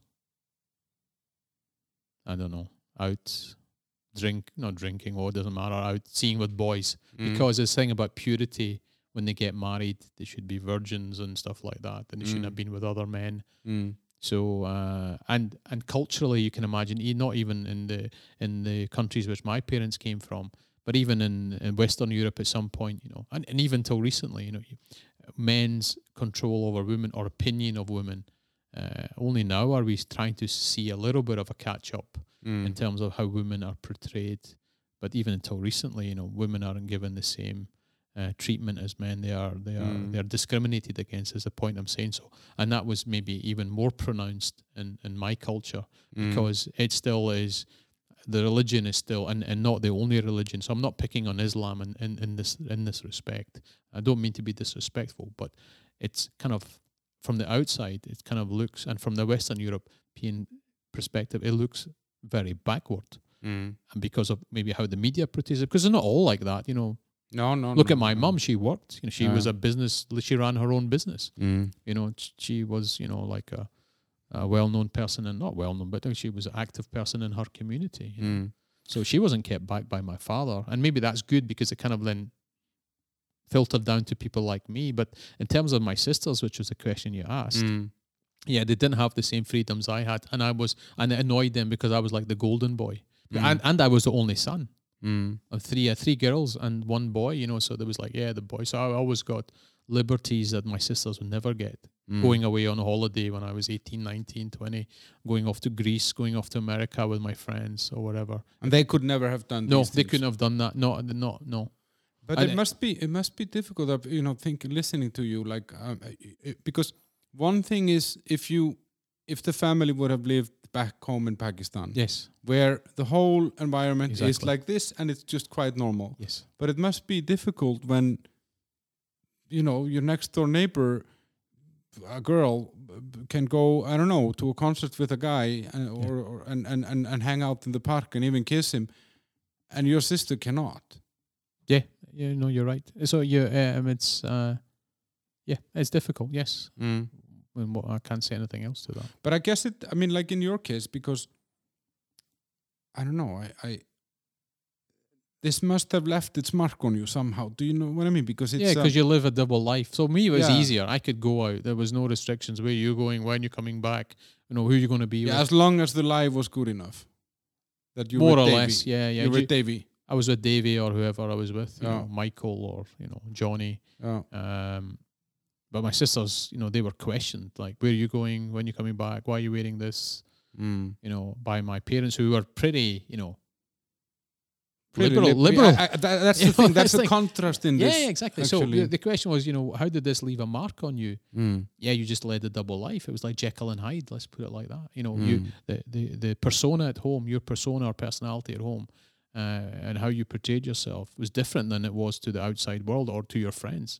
You know, as far as your parents were going, you weren't going out discos and clubbing and hanging around with girls, Mm. but with your friends, you were just another part of the gang. You know, Mm. and with your girlfriend, it was okay. I can't call you at home. Uh, I'm not going to go on a holiday with you. Okay, you never went on holiday much with a girl when you were 16, 17. yeah, you don't. You know what I mean? But you know. I'm you, you know, we're not going to be seen together too much. Yeah, we can go to the school disco. Yeah, we can go to the cinema, but we need to like be careful. We're not going to be holding hands too much in the street, but we will occasionally.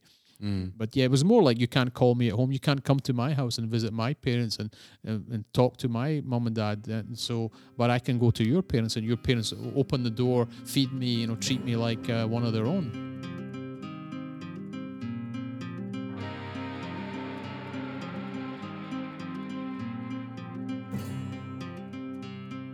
But you, I mean, did it feel wrong to you? Did you feel that there was injustice on this towards you? Or, uh, because Yeah, well, probably inside there was a bit of a battle, but I just kind of accepted that's what it was. yeah, but it's interesting because I mean, I guess, I guess you never imagined that I can only marry a Muslim girl, or I'm only gonna marry someone who is approved. Well, good question because yeah, I didn't think that. I just thought, well, you know what? I'll just listen to this. I'm only 16, 17. I'm not going to get married. Lucky my parents weren't that crazy because I knew other parents had got their kids married off at 18, 19 or whatever. Uh huh. you know, and like my cousins, for example, or friends or other people you heard of. But you know, it was pretty clear that I, I myself wanted to go to do further education after high school. Uh That I didn't want to leave at 16 and start a job, and which probably for me would have been in the family business, because you know we recovered. My father Mm. recovered. He, f- he even found God, uh, and became religious, which he wasn't up until the year of 85 or something, Mm. 1985, I should say. Mm. So uh, yeah, so the the my th- my um my internal view or my view was that yeah, let them say that, and they didn't like they didn't talk about it all the yeah, time. but what you was know? your end game? what in what sense? What like at some point you're not 16 anymore. You you you're gonna be I don't know 25 or something, and you're gonna meet maybe someone who you find this interesting and special. Uh, What was my? I didn't think about the end game, Almar. I just thought I'll just just just ride the waves. Let's Play- see what play- happens. Play along. Just you know, take it as it comes, kind of thing. I'm, Yeah. And I, I'm even to this day, I'm a bit like that. I don't Mm. plan too far ahead. Mm. Mm. It's, but it's interesting because, um, yeah, you, you, one thing is if this is your reality when you live in a reality that is only like that, and then it, I, I think it must be difficult yeah, when no, you. I know what you mean. There's a Mm. dichotomy of, all Yeah. this. Uh, yeah, the kind of yeah, you couldn't do the things your friends were doing. You you had to. There was some reservation. You know, they're Mm. yeah, they're, they were doing other things, drinking, for example, alcohol, and, and you know you couldn't come home drunk. There was absolutely no chance. And I've never been a big drinker. I mean, I occasionally have the odd beer, you know, and experiment a little bit. But you So know, what would happen? Because you said I would just get in trouble. Yeah, they would just Yeah, get it in what, what does that mean? I mean, okay, I no, no, would, uh, no, no food or you know- no, no, I can't just be just get it in the neck. Mm. You know, uh, you you know, be, then be questioned every step of the way. What you doing? Where you going? So you would be put under more surveillance. Oh yeah, yeah, yeah, Uh-huh. yeah. So uh, to avoid that, but there's many times I would just sneak out the window at Mhm, night, just mhm. climb out my window and, Mm. and where we lived in Stirling, uh, and just drop down and then go out. And sometimes I'd even take my dad's car without him knowing about it and go and meet my friends. Mm. You know, come back at three in the morning and climb back up. Be times when I'd be hiding by. It was one time I remember I came home and it was very very. It was I'd been out partying. I came home at six in the morning Mm. after a good night's party, and my dad was going to work, and I just managed to park the other car or his car because I had the spare keys, and he was coming down the steps, so I had to hide that behind another car till he took that car away before I could get out from behind the car and go go in the door. Mm. You know, it was a bit. so it was this kind of teenage years. You know, he did this Yeah, crazy yeah. stuff. Yeah, I mm-hmm. mean, I think, I mean, in in some way, you know, I can, I can, Yeah, I can co- connect I, to I know it, what you're getting. but like, but I but I never I never really it never obviously my parents didn't want me to drink when I was 12 or 13 but they were also the ones that that bought me my first six pack of beer when I was 16 you know what I mean Yeah, and, but- and, and, and it didn't really matter what kind of girls I brought home you know my mom would measure the shoe sizes to see if it was the same girl as last weekend or whatever you know and and but you try to say you brought a lot of girls home. no I didn't think so. No. But uh, I know what you're getting at. Yeah, it was the, it was a strange like you it, was- it were just hiding things. So you were you were mhm. not. So what I mean, if you want to take this to a very kind of uh, uh, sp- I don't know. Uh, psychological uh, level then yeah you were masking you were hiding you were Mm, you were pretending to be something that you're not mm. You couldn't be authentic that's the word i'm looking Yeah, and that I just I'm very curious about it. I mean, not that we need to dive into that any deeper here, but uh, it, it just must be challenging when you're also kind of discovering yourself as a teenager. But so you go to university, you take that um, real estate, uh, this land survey, land economics yeah, like, and and and then the surveyor, certified surveyor degree. yep Why real estate, or you know, wa- was there? Because I think you told me that you wanted a really like down to earth, boring business, so that it couldn't go bankrupt or whatever, you know. Well, yeah, no, well, actually, before, I mean, I didn't really know what I wanted to do. Again, kind of ties into I don't plan too far ahead. So Mm. people say, well, what do you want to be? And of course, I wanted to be a pilot or a football player when I was younger Mm. and realized I wasn't that good at football compared to Mm. the other guys. So I was like, well, that's not going to happen. Uh, and then uh, I, my mum had health problems most of her life with her eyes. Mm. So um, I and that obviously uh, was the, probably the push that thought I'm, I'm going to go into the profession of being an optician.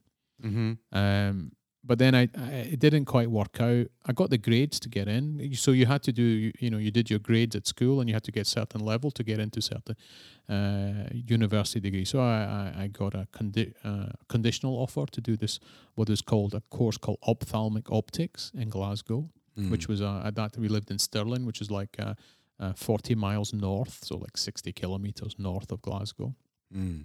at that point. So I uh, so we lived in this beautiful town called Stirling, um, with a huge castle, by the way, Mm. and uh, and. Uh, it it didn't work out. It, it, it- something with the application, they actually didn't turn. They did. They asked me for an interview.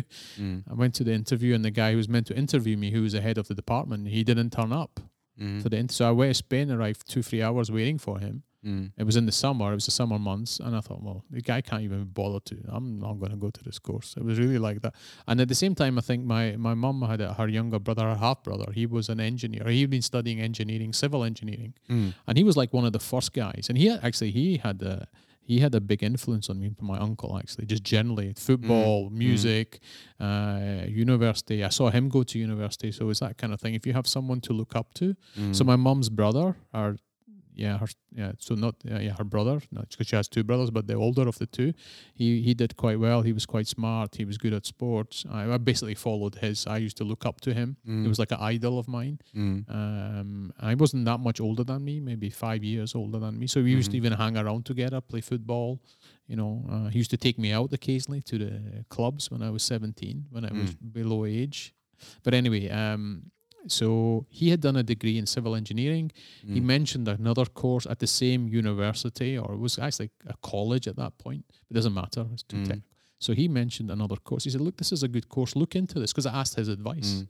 You know, uh, and so I was, you know, applying for engineering courses, engineering and law and things like this. And this one had a very good reputation in Britain, not even in Scotland. Mm. Many well-known, uh, you know, not well-known. It was like a rugby player who went there, but that's by the by. But uh, there was a good chance of getting a job, and that was obviously important. You do a degree, get a job. You know, you're you're put down this You're channel. set. You're set You, for you know, life. yeah, yeah, Mhm. you know, you got to do a degree where you can get a job. And I, what, my- or my parents want me to be a doctor, obviously, because I'm Pakistani by background, but I didn't have the grades. You know, you have to be a straight A student to get into medicine. You know, and it's hard. So I was like, Mm. oh, I don't, I didn't even want to be a doctor. You know, so I'm like, so but they were fine. So my options were go to university or run the shop. And even when uh, when I finished my degree, was I could still run the shop or I could go and get a job. And I Mm. would make more money probably running the shop, but it's bloody hard work. Mm. And I never And wanted you would do have it. to deal with your dad. and I'd as have to deal with my dad and have to Mm. deal with customers Mm. and I'd be on my feet 12 hours a day and blah blah blah and I'd be with my parents I was like no way time to escape and so this this university was far enough from home Mm. and I went there in 1989 I think it was Mm. to start this land economics Mm. degree And tha- and that kind of like and then you go on that field trip here in '93, 93 yeah it And- was a great field trip and uh, and then you come here permanently in '96. 7 No, 97 in '97, sorry. Uh, and and and you had met your wife already then, or you No. met her when you came here? I met her in 90s well we we, start, we got together in 98 Uh-huh. but uh, I did meet her in 97 but I no I didn't meet her in 93 No. She's four years younger than me, Yeah. but uh, um, so Uh, we came in '93 on a field trip for Mm. like two, three days. I was, uh, I was like, wow, you know, we were seeing markets which are opening up. Mm. We visited. I mean, most of these buildings didn't, you know, these modern buildings they didn't exist. There was one office building of, In- of in any Prague, note. yeah. There was a couple smaller refurbished ones, and our university lecturers had agreed for us to meet certain. Com- there was British companies had come because of the tradition of surveying and real estate advisory. Mm. Most of the they saw the opportunity of these open markets, so they would send someone over from the UK, Mm. predominantly, you know, some some guy from one of the offices, would put their hand up and say, "I want to. I am interested to work in Czech Republic." Because in by '93 it was Czech Republic. This, Mm. The the uh, the velvet divorce had happened with Slovakia. Mm. Um, so there was offices opened by British firms, even Mm. one Scottish firm actually, one one that I didn't work at for at the time when I moved here. Mm. There was even a Scottish company here called Rydens. So Mm. it was DTZ, the one I did come to work for. We're here in '93. So we came on this field trip. We met these real estate people. We met the local city planner. which I Mm. think uh, Jan Koukal was his name Mm. or uh, not planner actually. He was the head. He was the mayor of Prague one or the mayor even of Prague. Uh, probably the mayor of Prague. Mm. So we met these people. We were taken around and uh, we had a minibus because we came on a bus all the way from Scotland. So we got a ferry from the north of England uh, overnight, and we went to Rotterdam, and then from Mm. Rotterdam we made our way all the way to Prague over a couple of days via Berlin, Dresden, Mm. and came here. And we had this tour, and it was wow opening, and Prague was just like. Was like beautiful. beautiful. It was just Mm. like a step back in time, and it. You can imagine there was very few tourists here. Mm. There was very few shops. Only Benetton was on Napshikope. Myslbek didn't exist. Palladium didn't exist. Yeah. Most of these office buildings didn't exist. Um, yeah, in '93, it just smelt different. And and was that when you did you know then that you wanted to come here again, or you know? it probably. Uh, I, I don't know. I don't think so, but I, without a doubt, it, it's put a seed Plant in a my. seed, it yeah. planted a seed, um, and it wasn't. It was the fact that you know there was an opportunity to work in Mm. another country. Take take your profession and go abroad, and so I, I kind of at some point when I was in Scotland, I thought the big the the world is bigger. Mm. Why? And oh, by the way, we went to Berlin, Dresden, Mm. Poland. Even we went to Stettin one time. Mm. The year before, we'd been in Berlin as well. Not only '93, but '92. Our university were very good with Mm. these trips. Mm. it was paid for by the university. Mm. They took us to Berlin, and we went to. I think we went to Poland for half a day to Stettin. On there was like a um, shipbuilding town Mm. city right on the border with Germany. So and it was like very basic. I remember like Mm. like nothing in the department store. We couldn't spend the money that we had switched into zlotys probably in from Deutsche Mark at that point. So anyway, to get back, so '93, I'm here with Mm. the And then 18 other students, most of them guys, and we're like out. You know, we and we we do the tour through the day, and then we go out and we're Drinking like and drinking, partying and, Radost had just Mm. opened, and we're trying to meet Czech girls. Know, Mm. and they're trying to talk to them and buy them drinks and okay, we were only here two nights, so there wasn't too much. We did we went out, but the city itself. Just let's just talk about the experience. Uh, the, you know, it was just wow. This is just Mhm. different. Trabants, more Trabants. The smoke, the smell of the the, the diesel or whatever, the oil, the two-stroke engines, Mm. uh, the greyness of Prague. You could just see it. Just needed to be cleaned a little bit, and it was starting to happen. Old Town Square, and Mm. we just thought, wow, this is fairyland. And you- then you remember the INXS video that was shot here, Mm. uh, and the, the the Tom Cruise video uh, movie. Sorry. Yeah, Mission, Impossible, when he ran Yeah. across the Old Town Square. And you're like, yeah, yeah, I think it was out around about that same time. Or Mm. maybe after, probably after, but it doesn't matter. Mm. Yeah, it was after probably. But 19. then, uh, but, so you came here, Uh, so uh, sorry, yeah. So let's Three uh, years. Sorry to ramble on. Uh, Mr. Tom Cruise. not me. Uh, So went that, back, You so- said that when we took the photo, though. no, no, no, no. Brad Pitt. No. No, no. I said uh, the picture with why we worried about these photographs, not as if we are Tom Cruise. You know, Ah, we're not you were exact- talking about yourself. I was talking about, of course, you know, you you are one handsome man, uh, um, uh, ex model. Uh, anyway, yeah. So go back '93, finish my degree, start my career in the UK, working in England and Scotland, and then have this kind of wanderlust or bug to try something different. And what it kind of reminds me a little bit of is like my grandparents. Again, they, you know, it's kind of like they move from a country to a different country. Now, at that time in '97, when I was moving here, I was not thinking like, but then I'll, in reflection, I think I was an immigrant child over there. My grandparents had moved to Scotland. So Mm. my parents as well. My parents had moved to Scotland. It's, okay, they were in their teenage years, and then I did the same. I moved away, Mm. and but I moved away probably for reasons of getting away and getting freedom from. Yeah, be, b- running away so that you could actually start living the life Start that living, you yeah. Be, try to be, you know, a bit more, yeah, honest to yourself. But even those words weren't in, even in my head at the time. For on, me, on, honest to yourself. Yeah, yeah. Yeah. It was for me. It was just about enjoying life, uh, having a new experience, and working in a new market. It was just exci- it was just different. I was it was just it was just something different, and it, it was it seemed like a nice city to come and live in.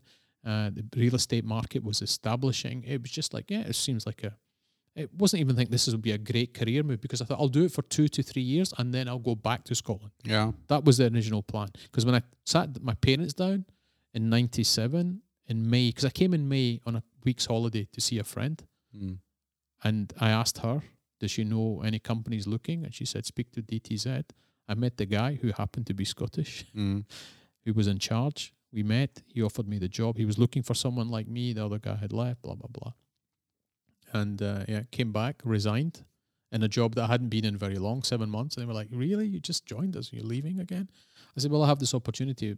I told, you know, sat my parents down over at some point. Said, "Look, I'm going to go to Czech Republic. I want to go there." And they're like, "No, don't go." My mum's like, "Where is this Czechoslovakia place?" She was still calling it. Well, fair Mm. enough. Everyone called. Even some people today call it Czechoslovakia. So forget in ninety seven when my mum Mm. called. She's like, I don't know where this place is. You know, my mum's only ever been in Scotland, England, or Pakistan. She's never been Spain or Greece or anywhere else. She's only like, she's just no idea. Mm. Czech Republic, Czechoslovakia. I mean, she's be, she had been here after I moved here, but before Yeah. that, I was like, that's somewhere over there where Russia is. You know, it's like Mm. communists and like, why do you want to go there? I was like, it's an opportunity. I explained it. To, I explained it to them. Uh, like it's an opportunity, and they were they weren't very happy about me going here, coming here, but I went anyway. Uh, Mm. I thought I'll go, and uh, I'll be said to mum, look, I'll be back every you know three four months to see you. Mm. Um, so I came in '97, yeah, thinking I'll be here for two three years and I'll go back. and you and you you meet your future wife or then to become wife. Yeah. she is not Muslim. No, she's Czech. So not much Atheist, religion. Yeah. Yeah, agnostic, believes Yeah. in something, but Yeah. no, no, not practicing any religion. No. Uh-huh. and also from some element of uh, Jewish ancestry in her side, which is interesting as well, which is Mm. fine. It's have Mm. no problem with that. But you know, the kind of Muslim Jewish thing, Yeah, has not that been it's like water and oil. yeah, a little bit, unfortunately. Um but how how was that because I mean like yeah, you you you could not uh, would you have would you have met a woman like her in in in Scotland In what sense?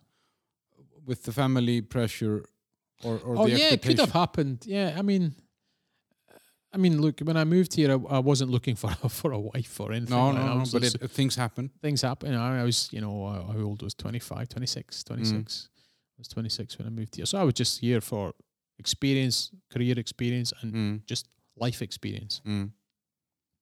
Um, yeah, the, it's feasible that if I'd stayed in Scotland, I could have made a say white Scottish girl or even not white Scottish girl Mm. and, and married them of my own choice. It's very possible. Mm. Um, I didn't know because I didn't stay in Scotland to find out.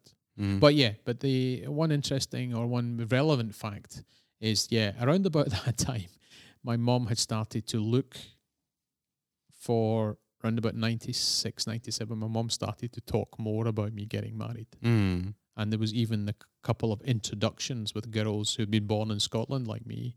There was never any, I, w- I was always sure I was never going to marry a girl from my mum and dad's country Mm. who was born in Pakistan, raised in Pakistan. But No, you could men- never you could never say this straight out. No, no, I could say that. No, my mum and dad were fine about that. They were like, yeah, you need to buy, probably marry someone with similar background. Now, my parents were in that way open minded and thought, no, it would be a, too Mm. much of a. You know, he's too different. He's not. He's not Pakistani. Pakistani. He's Scottish. Mm. Really. I mean, look at. I mean, just listen to my voice for Mm. God's sake. Mm. You know. Um, So, so, but- just not even my voice, but how I think. Mm. I'm, I'm I'm a product of my my environment, and my parents, fortunately for me, were understanding to that fact. Mm. Even though it wasn't discussed, they all said, "No, no, you don't need to marry someone from Pakistan." Even though you, your friend's brother did and our, your second cousin did, you don't need to do that. You just need to marry a good Muslim girl. yeah, but it had to, be a, had to be a Muslim. Pre- yeah, first thing Muslim, second thing preferably Pakistani. So Mm. she could be Muslim Kenyan or Muslim Indian. Uh, but I'm pretty sure if I brought back a Muslim Nigerian, they wouldn't have been that happy because in them themselves, they they had their own prejudices, Mm-hmm. you know. So let let's let's call it as it is. It, it should have been Muslim Pakistani of some reputable family, but the girl Mhm. had some good no, no reputation. You know, wasn't known for going to be a fun girl. So it was really hypocrite. So your son could do this, and they kind of un, uh, kind of knew that because you know, you know, I was a young, like any other young guy. You know, it's, uh, they were not that naive. My mum knew roughly, but she just like she knew I just had to go out and and enjoy myself, and it, it would just kind of uh, filter out of my body. I would, uh, you know, get get bored of you know partying. You know? Mm-hmm. Uh, but let me get it out my system type Mm. of thing. Probably that's how she thought of it. And he'll settle down and he'll marry that girl. And it wasn't even a case of you have to marry her and bring her home and live with us. My mum would joke about that, Mm. knowing it would wind me up. But it was more like just marry someone who's Muslim and Pakistani, so we can keep the uh, honor in the in the society that we live in. So your aunties and uncles won't talk about us, or the wider society, Pakistani uh, community won't talk about us in a Yeah. bad way. Like look at your son; he's married some white girl, Scottish Yeah, but girl. that's what you did. You married the white Czech girl. yes. And how how how did you bring that news to your family? I told them that's what I was going to do, and they weren't happy about it. But how were they not happy about it? I mean, did they protest it or did they? No, I mean, so so I then so I meet my wife Sharka in 1998. We Mm. start dating, so we're going out together. Eventually, even Sharka moves in with me. And your parents knew about no, her? no, they didn't know. Ah, when my mom came, came to Prague, uh, I think Shark and I weren't living together at that point. I had a flatmate. Uh, came to We had a dinner with some people, and I invited Sharka to that dinner. So it was Mm. my friends and Sharka, who she- was the only girl there. There wasn't many friends. There was maybe me, one Scottish friend who lived here. My sister had come over. Mm. Sharka was there, and we just said it was a friend of Kenny's Mm. the other, who, the other guy who was living here. And later on, when I did eventually tell my mom, she knew it was that girl from the restaurant. Mm-hmm. We went to an Indian restaurant as well. Mm-hmm. Funny enough, one, it was one on Pařížská back then, Jewel of India. I remember it was a good one. Mm. Uh, we went there for dinner. I, what year was I can't remember. What year? Probably 2003 or something like that. Mm. My mom was here. So you've been dating from Sharka for for five years before your mom meets her. uh, unbeknown to my mum. I Yeah. met her, yeah. So it was May 2000. Yeah, my mum met her four years in or something. I can't remember the year, but it was something 2002 or something. Mm. my mum had been visiting me with my sister and my niece and nephew were here as well and they came for the for a week or five day, i don't know but anyway so we had this dinner and uh, in the restaurant and so i just wanted sharka to see what, they were, what my mom was like Mm. and uh, yeah so sharka came to but you know we didn't kiss or hug or anything at the dinner Mm. we didn't introduce her as my girlfriend my sister knew my sister knew Mm. uh, but uh, my mom, so mom didn't. So then in uh, 2004, I think early 2004 or late 2003, uh, I tell my parents, look, I'm not going to do the traditional thing. I met a girl. I want to marry her because there was a lot of questions. When are you going to get married? You should come Mm. home, and, or even get married and move your wife out there. And we Mm. found this nice girl for you, and you should meet her. I was like, oh God, We can mail her to you. yeah, basically, yeah. Or you Oh. know, send you a photograph. Come over and have a coffee with her. Mm. You know, it's like, no, I'm not so sure about that. Mm. Uh, so I just came, and Sharka was saying, like, well, what's happening? We are going out together now for five years, and like, what's the future? I'm not hanging around here waiting for you to make a decision. Mm. And the, and that this reminded me of a girl I dated before I moved from Prague, and she this other girl, the Scottish girl, she left me because I couldn't make a, uh, Commitment. commitment. Yeah, and the girl at the time said to me, uh, "Look, know, be open, you know, but don't do it for me." She said, "Do it for yourself because look at you, you're it's tearing you apart." Mm. She was very and she Mm. was very wise of her to say that. Mm. So so uh, she split with me because she's like, "Well, I'm not hanging around waiting for this idiot to Mm. make up his mind, and he's you know can't take me home, and well, he can come over to our house and." Mm. Wherever and meet the family, I can't, you know, and he's not. Uh, she probably thought, well, there's not much future, but maybe there was other reasons. Maybe she didn't, Yeah. li- maybe she didn't like my jokes. But Sharka liked you. She was willing to hang in there. yeah, Sharka, uh, yeah, you know, liked me, and uh, she was willing to hang in there. Yeah, she was. Yeah, credit to her. Well, credit And, to her. and, and so, what did your parents say when you told them? uh, all the usual things. Oh, it won't work. Not only is, oh, so then, then my mum made this comment. Not only are you not marrying a Pakistani girl from Scotland, but you're marrying someone from Czechoslovakia. If at Hmm. least if you're going to marry non-Pakistani Scottish, marry a white Scottish girl, please. Mm. Don't marry someone from some former Eastern Bloc country from Czech Republic where we visited once. Oh, and that girl from the from the dinner, oh, she's not good enough for you. And you know, you it's like, oh, how do you know her, mum? You know, whatever. She would just want me to not do it, and then you know, would get my I don't know my sisters to speak to me, get my auntie to speak to me, Mhm. get my uncle to speak to me, try to talk me out of it Mm. say I'm not if you do this I'm not going to talk to you again so I and then I brought Sharka over I, so I, t- I didn't tell yeah I didn't tell my parents I wanted to marry Sharka face to face I told them by phone Mm. and then I said look I'm coming over with Sharka Mm. so in early 2004 Sharka and I make a trip to Scotland to see my parents and Sharka stays in our house by all accounts uh, she's, the door is not closed on our faces she stays in our house in a separate bedroom. She meets my parents. We discuss it with them, but they're still not happy. Mm. And they're saying, don't do it. And, I- and Sharka hears that? or Yeah. Yeah. They, they explain to her, look, you're culturally too different. And then they say, okay, if you, then they realize that we're going to do it irrespective of them. Then they said, okay, then we will call the priest tomorrow and you will have a Muslim ceremony here. Mm. and we'll just do it like a shotgun wedding almost with, Mm. with no pregnancy involved. Um, and I look at Sharka and I'm thinking, okay.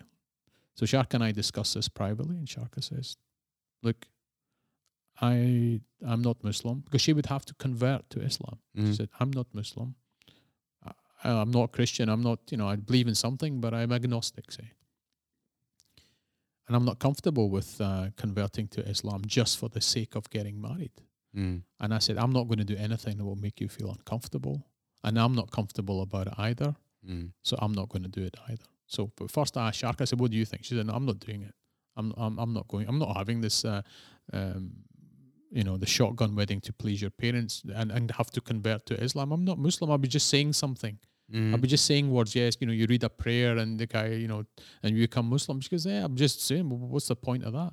And she made a very good point. I said, I totally agree. You know, it's just bullshit. Mm. So we went back to the parents and said, no, we're not doing the Muslim ceremony either. Mm. They would say, And not happy. And then the uh, the the, the, the sad thing after that, so we come back to Prague, Shark and I, uh, thinking, okay, it didn't go very well. Uh, and that must have been, I don't know, March, say, roughly, Mm. 2004. April, then uh, around about that time, so Mm. February, probably February. I don't think anyone is going to follow the calendar on this. yeah. We, we're all over the place. I know. yeah, forgive me. Um, April, my at some point, my dad goes Mm. to. My dad at that point had bought a farm. Not that he was a farmer, but he, I don't know. It's one of his business ideas. and I remember telling him not to do it, but yeah, usual. You don't listen to to anybody else. He buys a farm in Pakistan. mm. before this. So he's, he goes to visit his farm. That's what he has the farm. He goes to his farm, uh, and unfortunately, he has a heart attack at the Mm. farm.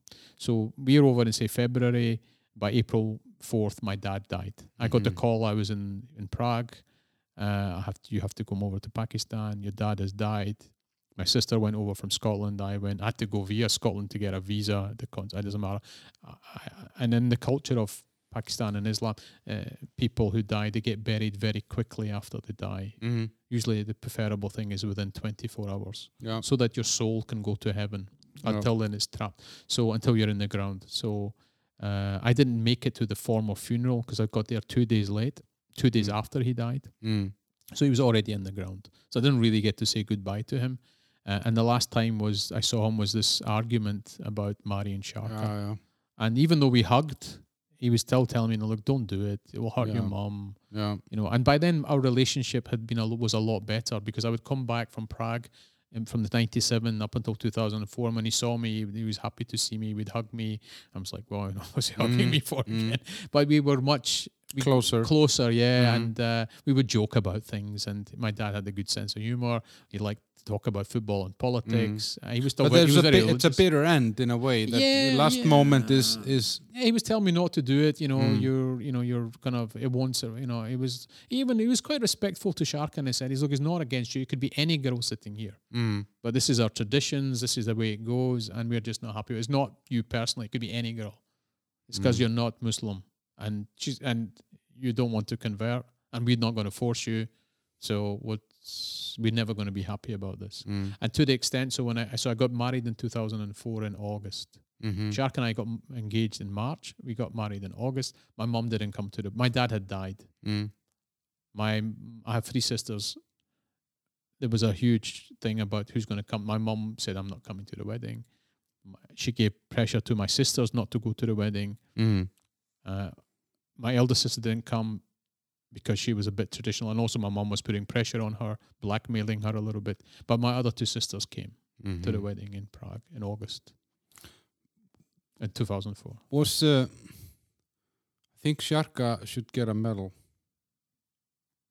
Uh, She never at some point said, "What the fuck have you dragged me into?" No, she didn't. No. Not to my face. Okay. I mean, it's uh because it's um. I mean, how old are you when you get married? You are. 33? Yeah, I mean, you're not like it's not like you're 18 or something. Yeah. It's um. So why do you ask about the age? No, I mean like uh, From a maturity point of view? yeah, or, like uh, and and when the parents kind of let go. you Yeah, know, yeah, like yeah, the- yeah, the- no, and- exactly. And, and and it's just such a different. These traditions are so alien to me, because when I, you know, for me, as of I don't know, twenty one, I could just do what fuck I wanted, and no one could tell me what to do. Of course, I would run home for help if I needed to, but um, so I'm, I'm. It's, it's just, it's a, and it's a long time. It's from 97, 98 to two thousand and four, where it's Well, it's even from teenage years if you go back that. yeah, yeah, but with her, you know, Yeah, and that's yeah, why I'm saying yeah, she yeah. should get the medal, you know, because she's stuck with it, you know. I hope she doesn't listen to this podcast. Yeah, uh, but uh, how did this? This is a lot of pressure. There's a lot of anxiety. There's a lot of you. You're lying to yourself. You're you're you're not being, or let's say, you're not being honest to yourself. You're not being honest to your parents. Yep. You're hiding, Yep. Uh, and you're actually having someone that you love being come out, come somehow on board on some sort of a theatrical She obviously thought it was worth it. yeah, yeah, I know, I know. But how did you feel? I mean, did, Oh, how did, I mean, oh, terrible! Oh, it was it was a you get- horrible time. Oh, oh, I got.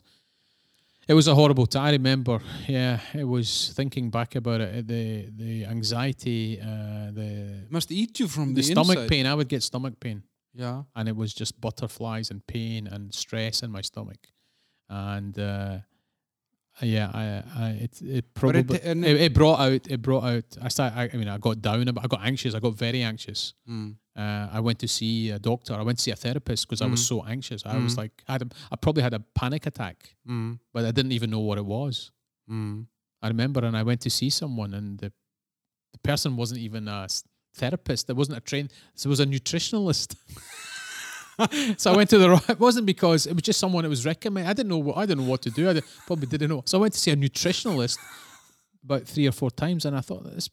And I, then I probably and I said, that, I'm, I'm sure I must have asked. You know, are you trained to do this? yeah, yeah, yeah, no problem. In fact, that person was on Czech television doing nutritional advice on a television program. But at that time in 2004 or whenever it was, Mm. uh, yeah, because it was a post wedding, probably a pre wedding. I can't remember. I know I, I was having stress because of this whole thing that you just mentioned this uh, pressure, this not uh, complying. Uh, With the culture of my parents, and this had been ingrained in me since I was a kid that this was going to happen. And then I said, you know what, I'm not doing it. Mm.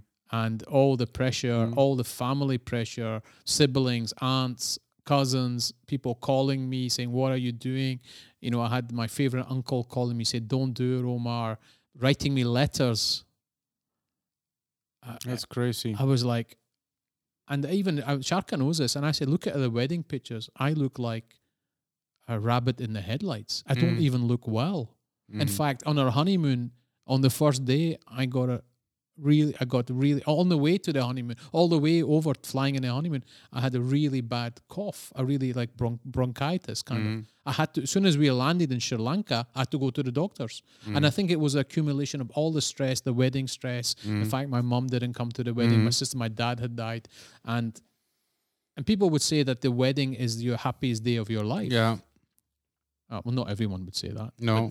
people would say that. It is, it is a magical day. Like it's a special day. Like It's supposed to and, be. and and it was a very well organized day. It was well, I was wearing my kilt. There was bagpipes. We had a fantastic, beautiful garden. We had nice, you know, friends flew in from all over the world. Czech friends, foreign friends. You, you know, Yeah, but you are still feeling. my bad on mom's the- not there. My mom's Yeah. not there, and one sister's not there. Mm. And I knew even if my mum was there, she would not feel comfortable, and I wouldn't feel comfortable. So in some ways, it was good that my mum wasn't there because at least I could enjoy some of it. You know, but I didn't. I- But I so I enjoyed my wedding in the sense that. But I look at the photographs of it when they're in our house now. You, if you go there, if, um, you'll see them on the. Sh- and I just look at my photograph and go, I look like a ghost. My, you know, Mm. But I, I now if I, I like kind of when I hear this, I mean you're still married, yes, I am. Yeah. and uh, how how is the the relationship with your mom and your older sister? How how did that kind of? Well, it repaired at some point. It slowly repaired. Mm. I think I went back and held out the olive branch and then slowly. And then the kid came. We have three kids now, but our eldest was born in 2006. Mm. And I think with the first grandchild, that helped too. But it was already starting to mend. There's a lot of. The, the, my mom passed away last year in March. Mhm. It's not very long since my mom died. Mm. Um, and and because I was the only son in this kind of you know golden son thing or whatever the thing that you mentioned, which my mum would never say by the way. Mm. Um, Golden dick. No, you couldn't. You couldn't say asshole in front of my mum. Mm. She would, uh, you know, she would pin you to the wall She about. would have loved me. Oh no, she would. Sh- Mm. No, she would maybe like your beard and say you're handsome, but uh, she wouldn't like the. She didn't like us using, you know, profanity. Any, any Mm. shit was even a problem for her. Anyway, it doesn't matter. Mm. So uh, yeah, so it softened, and they often say grand, with grandchildren, Mm. um, you know, that helped. So when Adam came, who's now almost fifteen, Mm. yeah, then, and even before Adam, she'd come come over and stayed with us when we were married before we had Mm. kids, Mm. and she had health problems, and Sharka organized her rehabilitation for her. She had problem with her knees, her spine, she had arthritis, she Mm. had poor eyesight, as I might have mentioned earlier, or did mention earlier. Mm. She had a catalogue, but we took her on a rehabilitation uh, program in a in a clinic outside of Prague uh, for like two weeks. Mm. Sharka organized the whole thing. In fact, Sharka, Sharka, me, Sharka and I, we went there with my mum and we stayed there. It was on site, Mm. so it was there for two weeks. So the fir- first week, Sharka even stayed with us, Mm. And then Sharka had to go back to work, and I stayed the second week. Mm. So I stayed two weeks with my mum uh, on on this uh, clinic, and Sharka organized that all. That was before the kids, so you could tell that the, my mum was uh, softening, and and and she like Sharka's got a great personality, and uh, and there was a lot of things in common, talking about cooking or the garden or mm. just life in general. And uh, my mum was quite engaging. She was a comedian. uh, or very jo- jovial. and so she kind of got over it in some ways. I'm, sh- but I'm sure if you ask my mum, if you could pick for your son wife A, which would be the traditional yeah, one, yeah, she yeah, would pick yeah, wife. A But did she know. tell you that that she was okay with this? Did did you have that reconciliation with her somehow? Not in words, just by actions. Uh huh. But was that enough for you to? Yeah, I could tell my mum was when she saw Adam and she the way she was with Sharka, how she would ask about her on the phone calls, Mm-hmm. how she would praise her about Yeah. her cooking abilities or her abilities, uh, you know, whatever it was, or Yeah. talk fondly about Sharka's parents or something. She would say that how she's whatever. She would be Yeah. complimentary about her in some Mm. way. Uh, shape or form that she's organized or whatever it was so she had a respect for Sharka that's for sure And what about your sister, the oldest one? Yeah, didn't her as well. Yeah. Yeah. When- As soon as they met her and got to know her, Mm, they they, uh, uh, they liked her, fell in love with her in in that sense of daughter-in-law mm. relationship.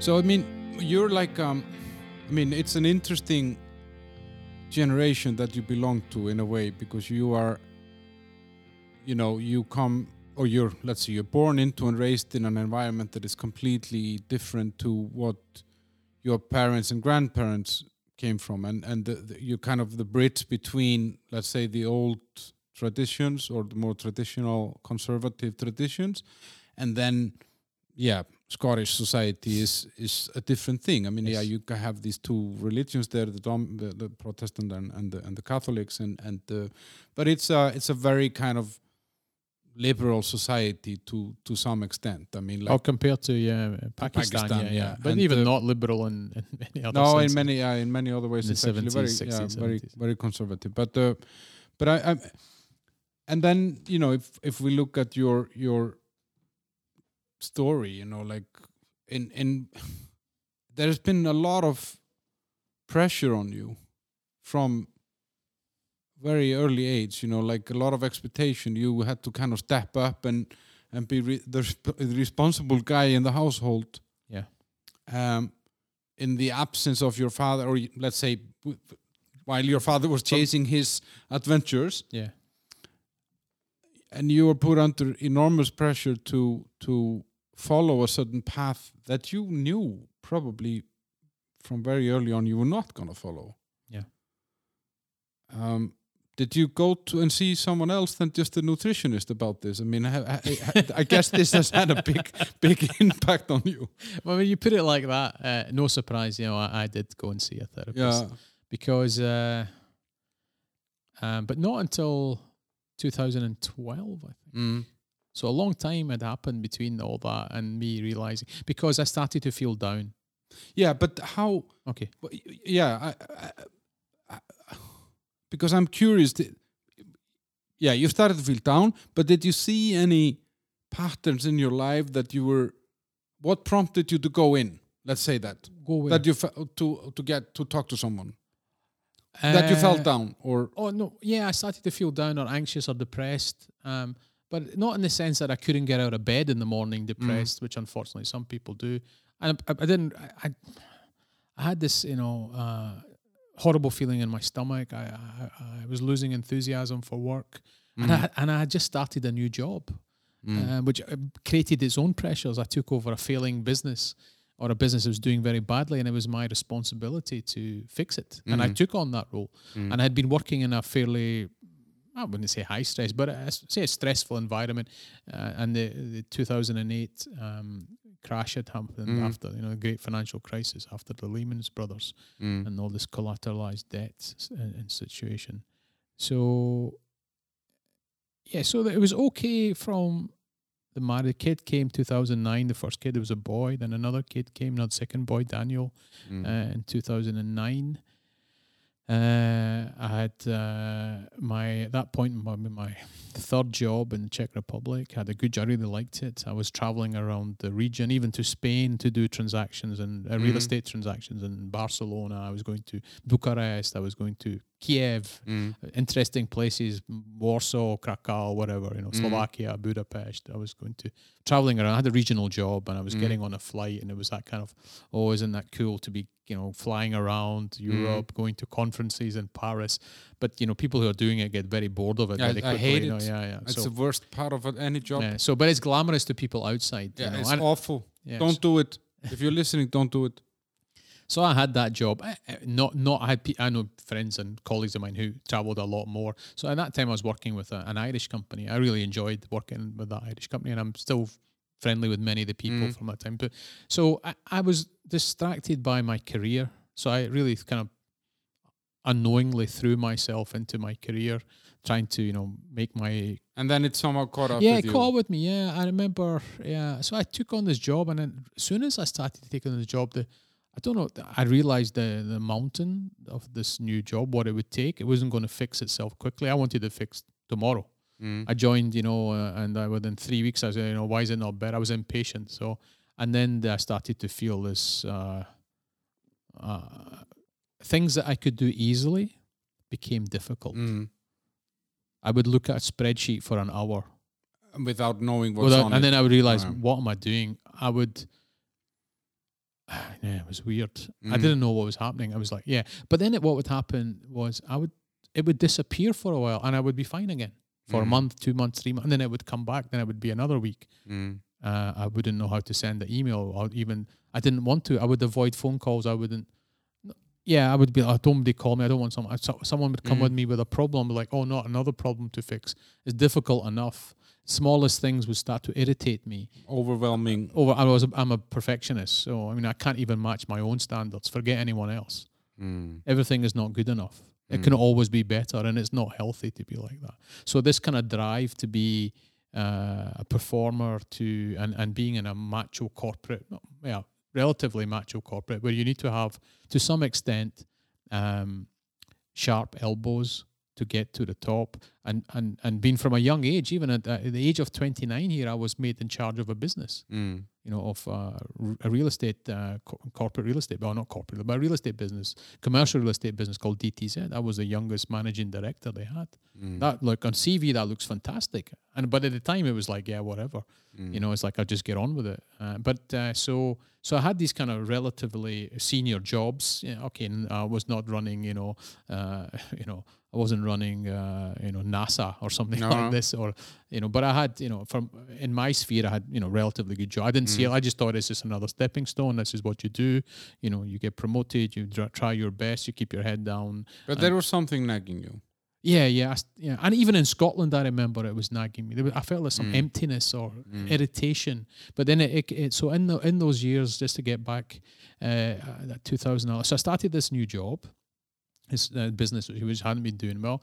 There was a lot to be fixed. Mm. And probably that started to overwhelm me a little bit. And then you know, so I'm the kind of person. Every failure I felt for the company, I would feel it personally, thinking, well, Mm. I didn't train the person well enough. I didn't check Mm. that email or whatever. And every success, it was like that was that was a minimum. That's what's so expected. So the minimum, and uh, and you could never say I'm not having a good day if you meet any of your competition, of which you meet them. And we and the good thing about Prague real estate community is it's quite friendly actually. Mm. We are competition, but many of us are friends. We drink together, we play football together, Mm. or we do sports together, or we even uh, socialize together Mm. uh, with Czechs and with non-Czechs. So it's it's kind of friend, and I like that. It's kind of kind of friendly environment, Mm. even at the competition. But you can never say to your peer in the other business, or you could say if you knew them well. But everyone, this is business. This is not real estate. This is just general.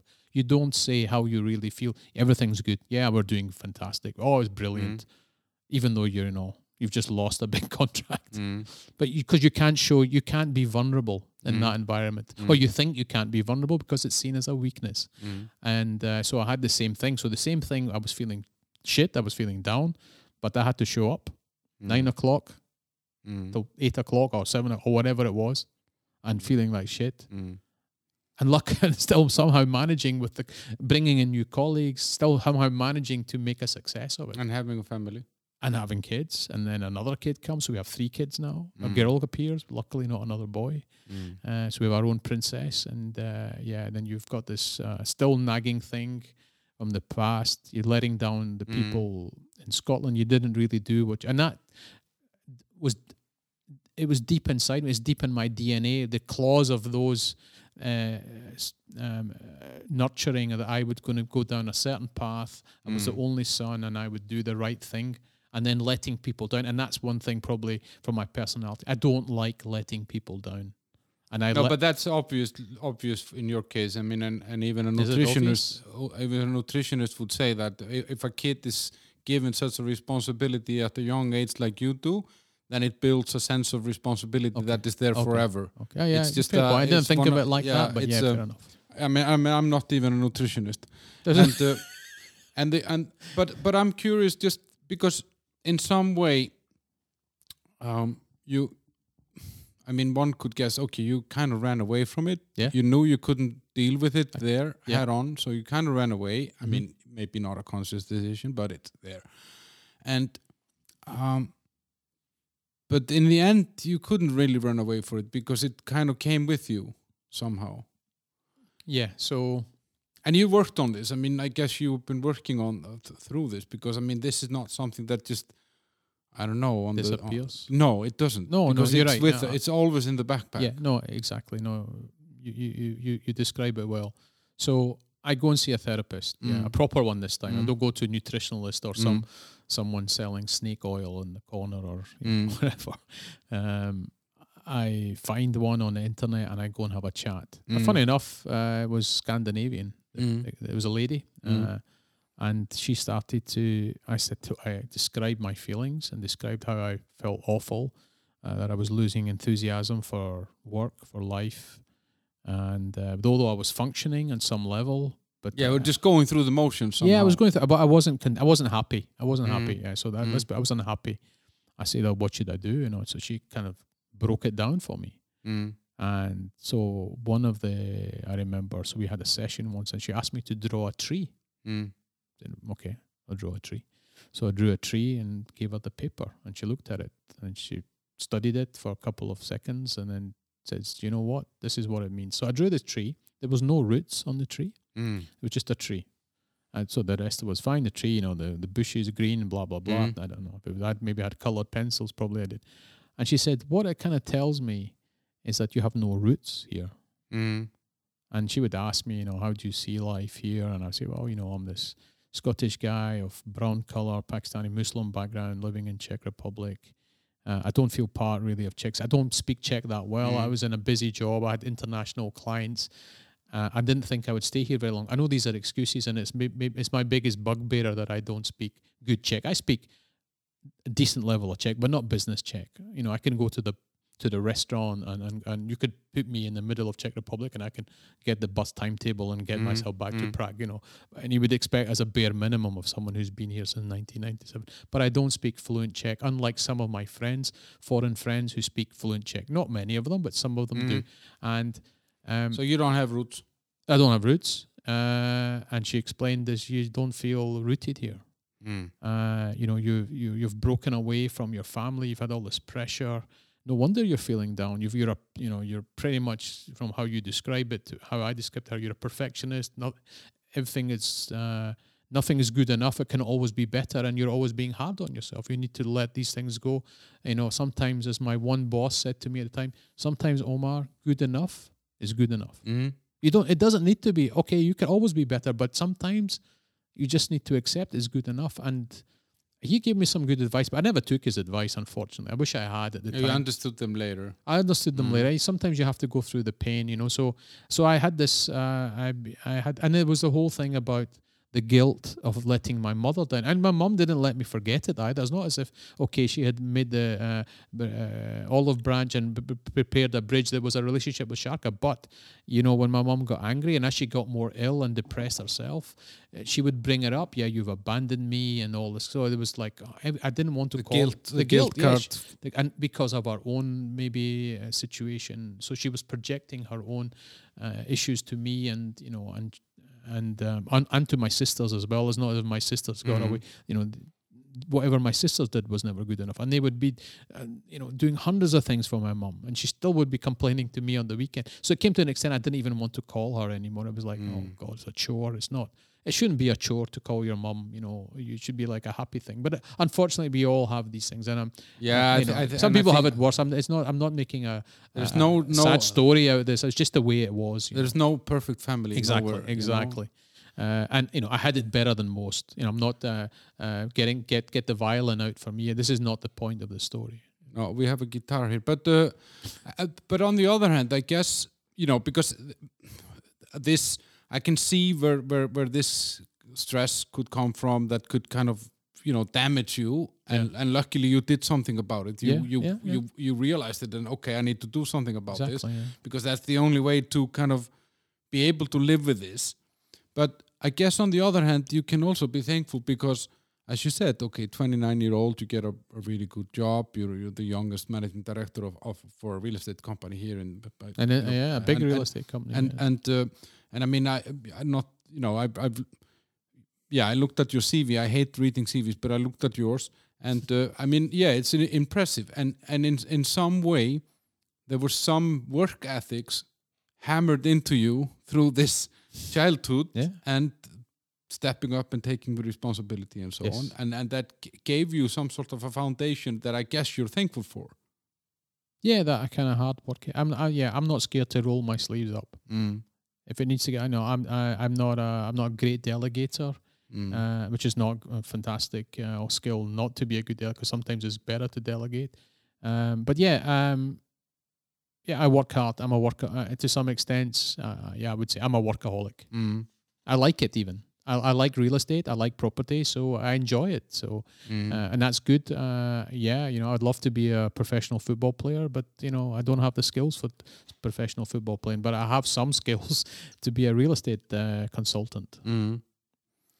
I think because I think it's often, you know, like it's it's often easier to how do you say get lost in the more of the negative effects of uh, challenging childhood and upbringing than it is to see the actually the positives. And in this case, your positive is it gave you work ethic. Yeah, and- no, and, yeah, I don't. Yeah, I mean, yeah. When I look back, and that's would I would say this to the, and I would even to myself. I would say, like, look at you look at your life, or I'd say to the therapist, look, what have I got to complain about? Yeah. You know, I, I'm successful by or, or by standards of. Uh, if you look around, not that materialism is that important to me, but it Mm. probably was at some point in my life. But as I got older, it's I don't, you know, I'm not less I- and less. it's less and less. Mm. I'm not so materialistic. In fact, I'm going the other way where you know consume You're less spending. consume less. Just you know, you don't need to have 3 You're- cars. You can you can get the tram. Mm. You know, so um, yeah, I've lost my train of thought a little bit about this, but uh, Uh, you were on the tram because you don't want. I'm on the wrong tram, I think. And um, Now, anyway, uh, uh, let me take that then because I wanted to kind of, you know, um, I, I find this very interesting. I mean, it's it's you lived a secret life, a big part of your life. Um, yeah, secret s- from say my loved ones yeah, at, uh, in the family Yeah. unit and aunties and uncles. yeah. You So know, who would ma- see me as a golden child. Or he's done well. Yeah. Look at your cousin and all this kind of stuff. Yeah. Look at Omar's. You know, it's like stop it. You know, and and not being able to take praise as well. I don't know where that comes from, but be very uncomfortable with being praised. Mm, Even uh, any time, even now, it's like yeah, whatever. It's like normal. mm, It, and it's yeah. uh, To get to your point, this foundation is like it, it instilled some sort of work ethic in me and and just my personality or the environment of being in a corporate environment is like see when you do well it's like this see when you do well that's what's the minimum is expected to you mm, but mm, if you do badly mm. now that's a different problem I know doing well so if you make your company money that's what they that's where you're there for. yeah exactly that's why they pay you Yeah. If you lose it or you you don't make them enough money, that that's So you have that environment like Mhm. that where you are judged by numbers, black or red numbers. And I kind of lost my love for the corporate culture. mm, Even going back to that job in 2011, I had lost my love for the corporate culture. I thought it to be a false environment. mm, I would criticize the values of the company, not because they weren't good values, it's because the company didn't even live by their own values mm, why would they have these values on the web page but they couldn't demonstrate them and i'm not picking on the company that i work for i saw this ah, in other companies. everywhere. so i was thinking this is just false Mm. and this goes back to this thing of being in this corporate environment it's not an easy environment because of the the alpha males, and you know, I Mm. to some extent are are one of those alpha males. I don't know on the scale of being alpha male. I'm not at the top scale, thank God. You know, I like to think I'm at the bottom scale of being an alpha male, but at some point I've had to be an alpha male. I wouldn't have led these companies, you know, mean, asked to even come. You know, I was, mm. you know, phoned up, can you come and uh, work for us, type of thing. You know, it mm. wouldn't if they didn't see me as the person who could do it. And mm. luckily, I had the CV that proved I did. I had the results to prove it. But in that environment, it's not a place where you can easily admit things aren't going well, or or you can be vulnerable. Let's put it that way. Yeah, no, I, I, I Everything is brilliant. you know. yeah, and it has to be, and you always, you always have to keep a face. exactly. But, um, but the most important thing is, is, is that you can be honest with yourself. I, for me, that's you know, like I, I feel that that that So I so okay, being honest with yourself. So I had this situation where I wasn't being honest with myself due to this whole cultural thing which we've just Mhm. gone through. Yeah, so Mhm. we don't need to probably go over that. You know, uh, we've gone over that ground. So I was carrying that with me, unbeknown to me. yeah, It was explained to me. yeah. and then you saw it. Okay, I see it. I saw it. Yeah, you're correct. I saw it. I actually didn't even know what to do with it. Mm. Okay, I have it. So what what, what do I do with this? Yeah. And it But was that- like you have to do more therapy. I'm like, oh bugger this. I'm not interested in more therapy. But that was a mistake Mm. because then I stopped the th- you know after 12 sessions or whatever. I don't know how many there were.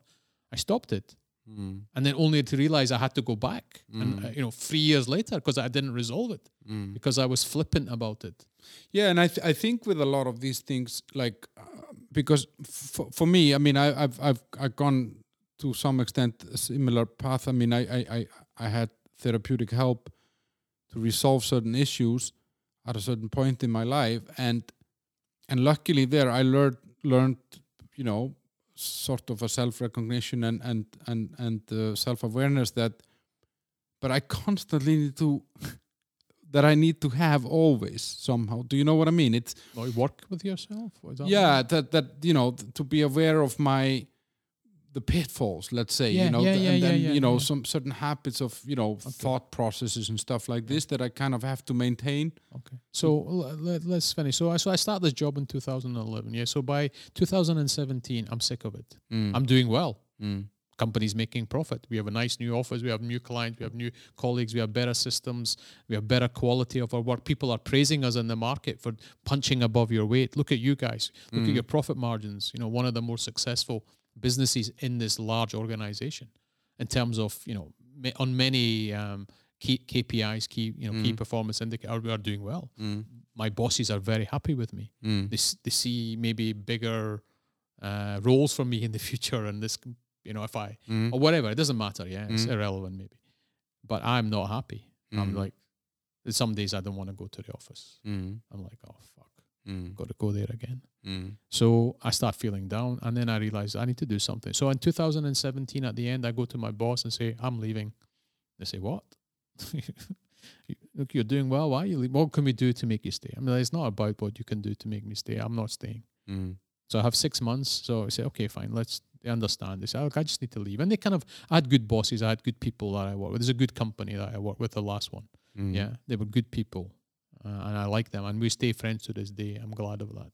Um, and they say, okay, so you you have six months on your contract. You have six months notice. Mm. We don't have a replacement for you. Mm. Will you stay your six months? I said, yeah. I'm not going to do anything crazy. I'm not leaving tomorrow. I have. I'm going to honor. I don't have another job. I'm just mm. leaving. Not leaving to work for the competitor or start my own business. I just need some time off. And he said, I said, look, I'm just not. I'm just not feeling great. I didn't explain in much detail. I just um, I didn't. I didn't feel I needed to explain uh, too much. So I said, I'm leaving, and I wanted to have a break. I thought having a break. So I didn't realize at the time that I, I was having burn. I was burnout. That was this uh, anxiety, this depression, this not wanting, this feeling miserable in the morning. Uh, was just a form. It was depression. It was depression. Let's just call it what it was. It was a form of depression. Okay, it wasn't. I wasn't about to jump off a bridge. So it it has. It was burnout, but I didn't even know it was burnout. It was just like, what's happening? Okay, I don't feel because there would be times when I was fine. I was like, by on the paper I was performing, just inside I was dying. So anyway, so I say I'm uh, leaving. I worked the six months, and summer 2018, we have a nice leaving party, a nice presents, and I leave, and I have six months off.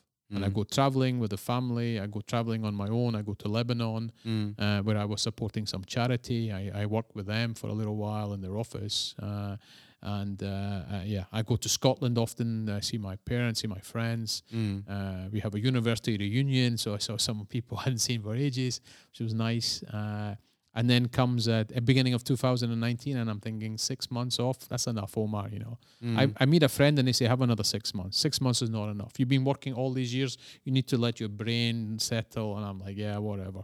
And then again, then listen to to uh, some good advice. I thought I need to get back in work. Back in work again. It's this kind of environment that you have to keep. You have to keep going. It's like the, the hamster on the wheel. You have to keep Mm. going and going and proving yourself. And so I said I have to get I have to get back into work because I'll I'll forget things or people will I won't be relevant. yeah, yeah, not So- so relevant anymore. so, but I knew I, I didn't know what. To, so I, I don't want to work for these big corporates. I don't even want to apply for any jobs. Mm. I'll just okay. I'll, I have some real estate skills.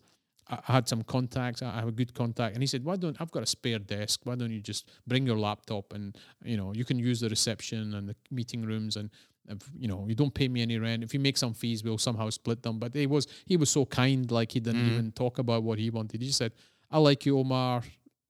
If you want to sit in my office, and he's a well known, he's got a big company here. Mm. Uh, you can just use the desk in the corner. We'll leave you alone, you know, type of thing. If you need a, a, a base, you know, it was very kind of them, you know. Mm. You know, I didn't even know the guy that well. You know, uh, it was not like he was my best friend. It was somebody I would see once every year, once a year. Speak every six months.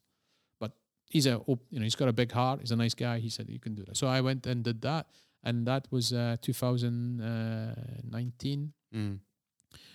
Um, so I'm doing that on my own, one man show, trying to set up a web page and all this kind of stuff, trying to get some business understanding. There's own type of work I can do, but I just said, okay, I'm just I'm being involved, you know, Mm. uh, not making much money, um, using my savings to more or less survive. Uh, which is fine because I wasn't being so stupid. I, from my father's days, I put some money past for the rainy day. So I was using the rainy day money to. I've got three kids. You know. L- fortunately, only one of them was at the fee-paying English school. The rest were in. The other two were. On, they didn't get the special treatment. The eldest one goes to the, the expensive school. The other two go to Czech school. Yeah. Mhm. So, but the the fees are you know whatever they're twenty thousand euros a year. You have to pay twenty five thousand, whatever crazy money. And I'm thinking, how am I going to pay for that? Uh, Feed my kids, pay my mortgage, blah blah blah. So I started this in 2019. By say end of summer, it was like again the same problem. So I went to the guy. Same problem. I mean, in the sense that I'm feeling down again. I'm feeling I don't want to do this. I'm feeling anxious. Things that take me a second to do were Mm. taking me hours to do Mm. my brain was slowed down and someone explained this to me that you this was your body needed a rest you weren't giving it a rest so Mm. it deliberately does this to you so it makes you slow down Mm. because you're doing it and so your body's like taking over Mm. and slowing your brain down because that, that that i only knew this only recently I only Mm. read about this and i thought that that's what happened to me Mm. things that I could do in a split second, decisions I could make in a split split second or whatever, you know, a couple of minutes, problems I could solve in my. I would be like, if that problem came at that point in my, when I was feeling, I, I was like, oh, no, this is the worst thing. Oh, it's like a mountain to climb. But other day I could climb that mountain in one step, kind of like to use metaphors Mm. uh, to try and break it down. So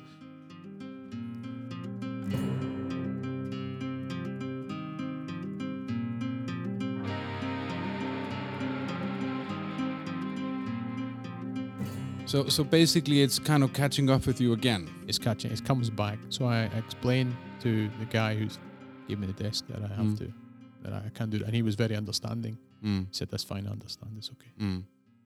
So And- I, and then, and then I had a period of feeling shit Mm. again. And all through the second or the last quarter of 2019, feeling awful, Mm. not wanting to meet my friends. And I'm quite a social person. Not returning calls, deliberately avoiding gatherings of mates, Mm. just about making it to the football tr- game on the weekends. And uh, then we go into early 2020, first quarter, just before Corona. As it's starting, I get the call, mum's really ill. You have to come back to Scotland. She's going to die. Mm. So uh, in uh, February, I fly back to Scotland, 2020. And then on March 14th, unfortunately, my mum passes away. Mm-hmm.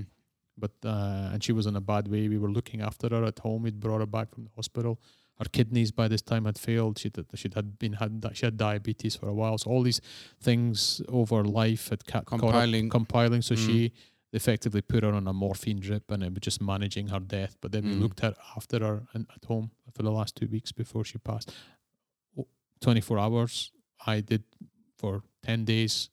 I stayed with my mom. I woke up through the night. I Mm. took her to the bathroom. I cleaned up after her. My aunt was there. My sisters were there. Mm. My mum was dying. She was dying in her arms, Mm. and I managed to s- spend this. And she didn't really know what was going on because she was on morphine. Mm. But she would ask about the kids. She would ask, Mm. "Why did you come and see me? I will be fine." Well, and she, well, I'm f- I'm going to be fine. Or she would ask me, "Am I going to live, Omar? Am I going to Mm. am I going to make this?" And I'd be like, "You'll be fine, mum." I, d- I knew she was dying, but you don't tell that to the Yeah, person. yeah. Like, it's okay, mom, You know, it's here. And she would forget. And most of the day, she was sleeping. all this is coming when when yeah when you feel this depression or or, or heaviness again then all this happens and then you got covid coming with lockdowns and all that how Well, was th- Well, this thing about my mom in an in a I don't mean to sound cruel, but it kind of focused my mind. Again, you have to step up. Mm. You know, my mum needs my help. I'm you're forced responsible. you're kind of forced to it just kicked in autopilot. You take charge. mm. That you don't feel it was no problem. I know my mum was in a bad way. She was on her way out. She was Mhm. about to die. She was still quite young. She was, you know, uh, she was born in fifty, so she was seventy.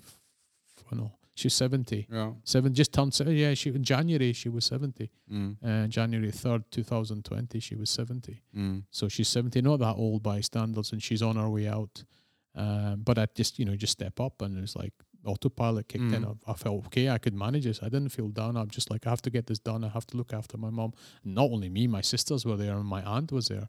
So Mm. we were, and we had some help from it. But we were, you know, we were the, effectively the nurses uh, for my mom. You know, the cleaning, and she wasn't eating much. You know, Mm. she, she would only a small bit during the day, uh, and then you know she di- she died in her own bed. You know, and uh, and then Corona had just kicked in at the same time. Then I, at the, you know, we stayed for I stayed for a little bit longer. She died in mid March. Mm. Uh, I stayed for a, a week or two after, two weeks after. We buried my mom very quickly. Um, the day Mm. after she died, Mm. she died on a Saturday. By Sunday, she was buried. By three o'clock, she was in the ground. Mm. It was that quick, Mm. and that's their culture. So Mm. my sisters washed her body at the mortuary. Uh, we had the Muslim prayer for her. Uh, Corona hasn't quite kicked in, uh, and and it's kind of fortunate for my mum because we didn't have this. We were able to say goodbye to her. Many people's loved ones have died since, Yeah, and they, they couldn't even. yeah. Yeah, they couldn't mourn. They couldn't grieve. Mm. So you know, our mum died in our arms, kind of in Mm. some way, Mm. which was. uh, In some way, therapeutic or whatever you want to call it. Mm. So I come back and I'm and then I have to then I come back to Prague in early April or whatever.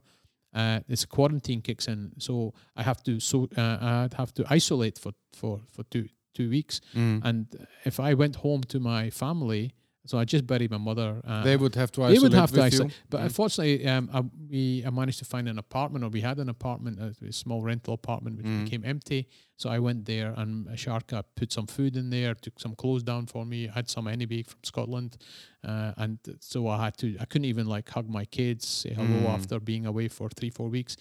You know, hug my wife. I just had to Mm. go to the apartment and just like be on your own. be on my own and it wasn't great weather i remember yeah and i just slept the first week. I was down obviously. I cried a Mm. bit. My mum had died. I managed to get out for a walk once Mm. for an hour. And then the second week i started i remember started to feel a little bit better. Mm. uh, and yeah i've been yeah effectively mm, i've been feeling better.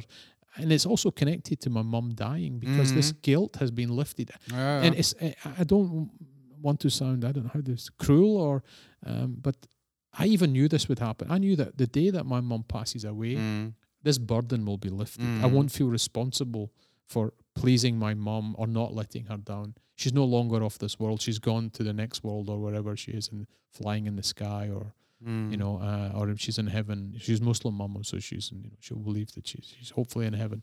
I'm sure she is. Um, but yeah, the the point of the story is that yeah, the burden lifted, and I I knew this would happen. I didn't tell anyone, uh, but it did. It happened because it's wrong to say it in some way. You Yeah. know what I mean? I would have It's- my it's- mum back in a second. Yeah, if you yeah, said yeah, you want your mum yeah, back now, I was like, hey, you don't need to ask me this question. Yeah, You know. I've- in a blink of an eyelid. Yeah, yeah. But But I'm thinking, like, did you feel then?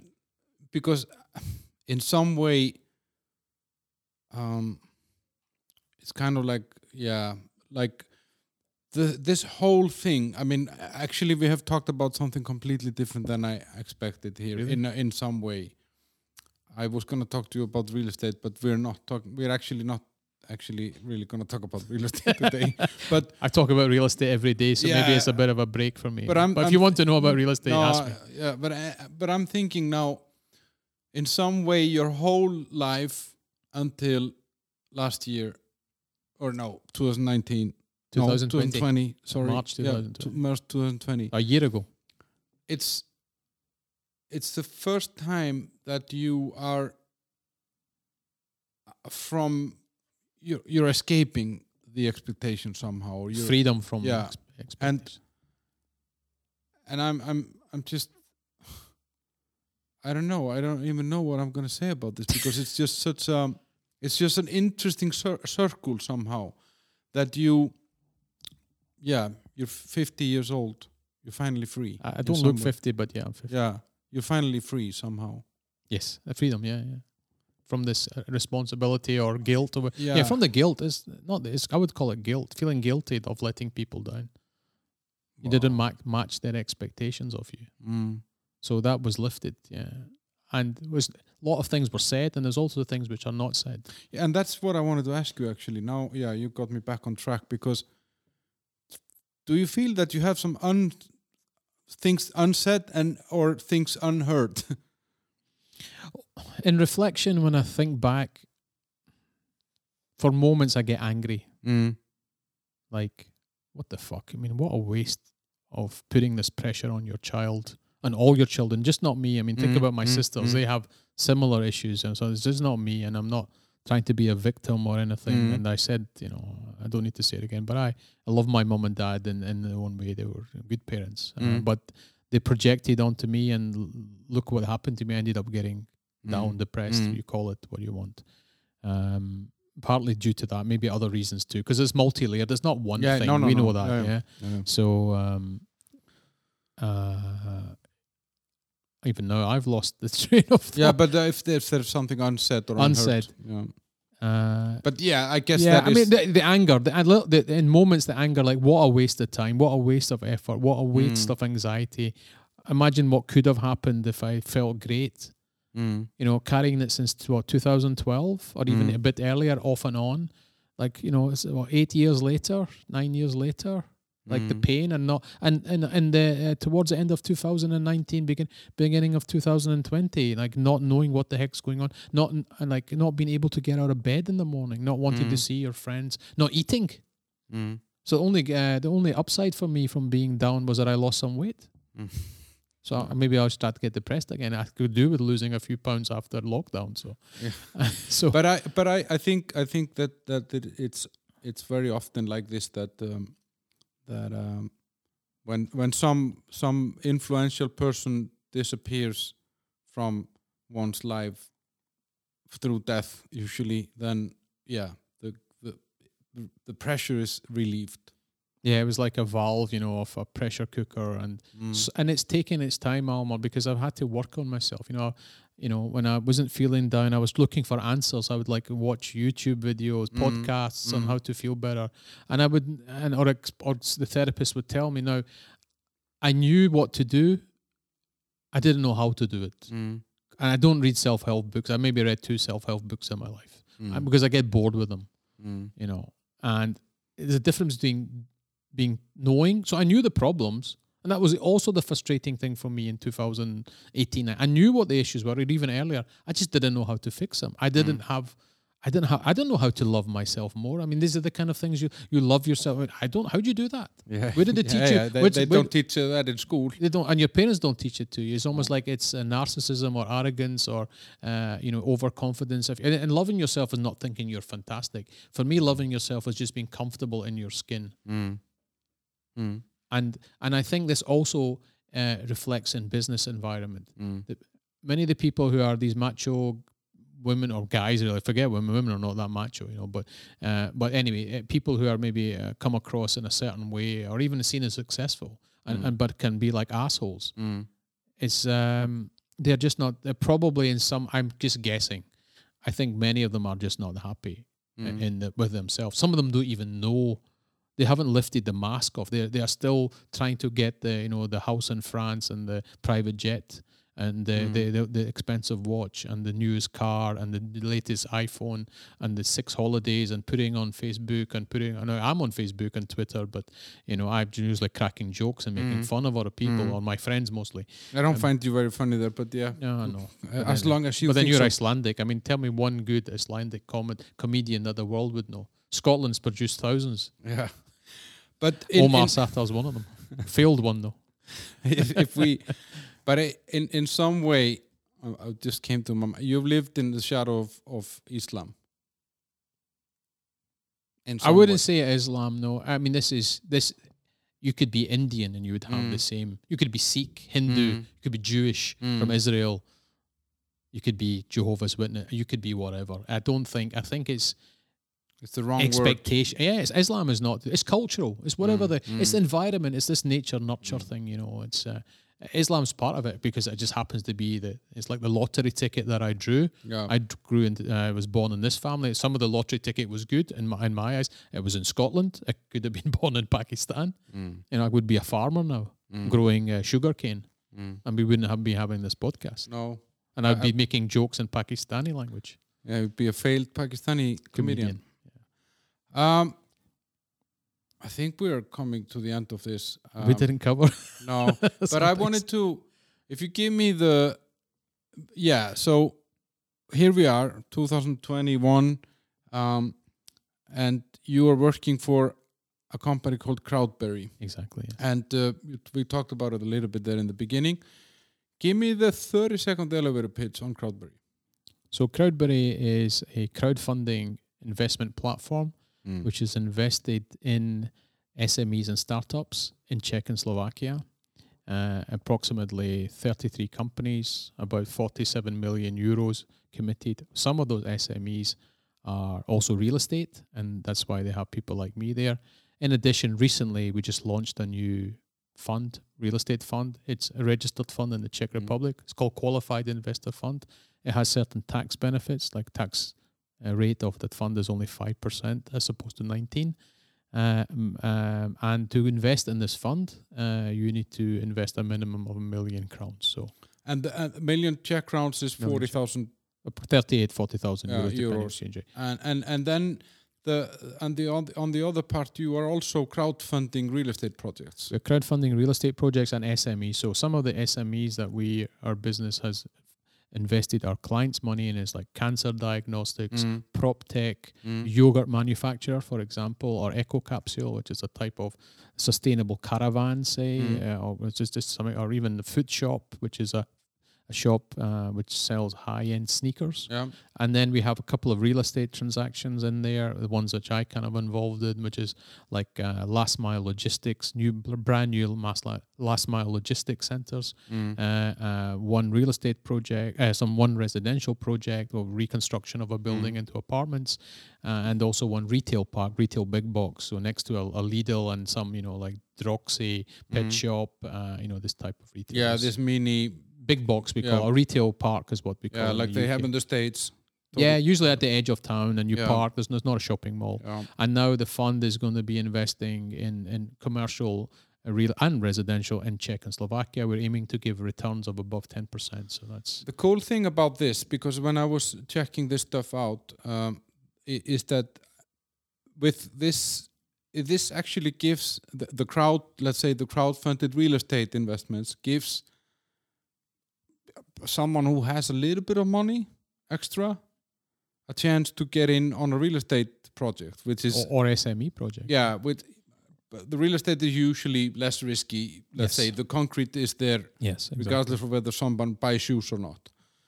Yes. Um, what's the minimum investment if I would want to come in on a on a real estate project? So if it was just a crowdfunded, we could do it two ways, or we will do it two ways. So if it's the crowd, which we've done so far, the crowdfunding way, typically ten percent, ten percent, ten thousand euros is the minimum Mm-hmm. to get in. Mm-hmm. And so you decide whether you want to invest in this deal or not. In the fund, it's a minimum of forty thousand euros, but it's I I am the effectively running that fund along with another colleague.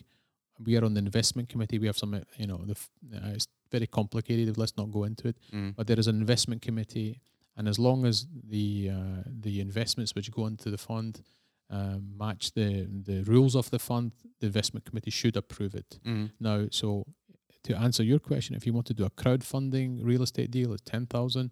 If you want to have a where you decide, you you pick the deal. You, you don't need to go in. But when you put your money in the fund, then you're Yeah, yeah, then relying you're on my relying on- judgment. yeah, my judgment. I pick the building. I pick when we buy it and when we will Mm. sell it, and you basically get shares in the fund, Mm. and the share price moves every quarter. Yeah, and you can and sell and exit. you can sell after after four years. You can sell and exit your. But I like the crowdfunded Yes, stuff it's, because it's, it, it it's gives democracy or democrat democratization. yeah, Uh, easy for me to say. Yeah. Democratization of uh, real estate ownership. Yeah, and I think I think it also gives uh, um, uh, you the the ticket to the dance is much cheaper than Well, it's lower hurdle to get in, and people can participate um, in an investment. Now, in a market like Czech Republic or CE, investment products are less sophisticated, Mhm. people's uh, investment knowledge is much lower Mm. than, and it's no reflection of the pop. It's just the Mm. way it is. Mm. People are not buying. Not many people. So, okay, some buying are shares, shares in yeah. in, in uh, you know uh, whatever you know Mm. uh, Google or whatever company, Toyota, um, Nike. They're not Mhm. buying shares in those companies. You know, they it some of course, of course, some people are, Mm. Uh, but some you know they don't know about the bond market. It's it's, it's, it's scary. You know, Mm. all these uh, you know what's the price earn, per earning share? What's the Mhm. NAV? You know, all this jargon you could put off. The Mm. price is fluctuating up and down.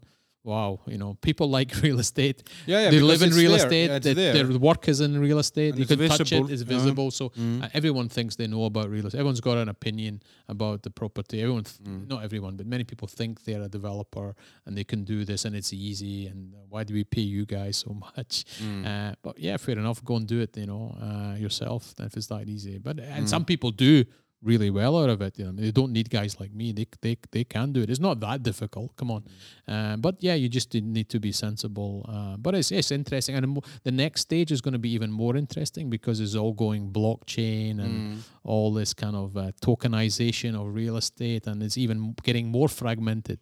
Mm. But you're right; it allows people to participate in, and that's what we are providing. We are providing that conduit or that channel Mm. to allow, in inverted commas, the average person to invest in something Mm. which they can read, review. They've got to trust us, my experience, Yeah, my colleagues. Which they would never afford to invest in on their own. Maybe. They couldn't buy that building of five million euros or twenty million euros on their own. Mm. And we use debt from the bank, so usually it's like fifty percent of it comes from the bank, or seventy percent, or seventy. Sorry, and just to be clear, that uh, depending on the project itself, and the rest comes what they call from equity. Mm. And we are projecting returns above ten percent on the equity portion. Mm. You know, over say five, six years. Mm. You know, that's usually the lifespan because you know real estate is liquid, but still not as liquid as an as a share in uh, Yeah, yeah, no in. Toyota Yeah. or whatever. You know, Mm.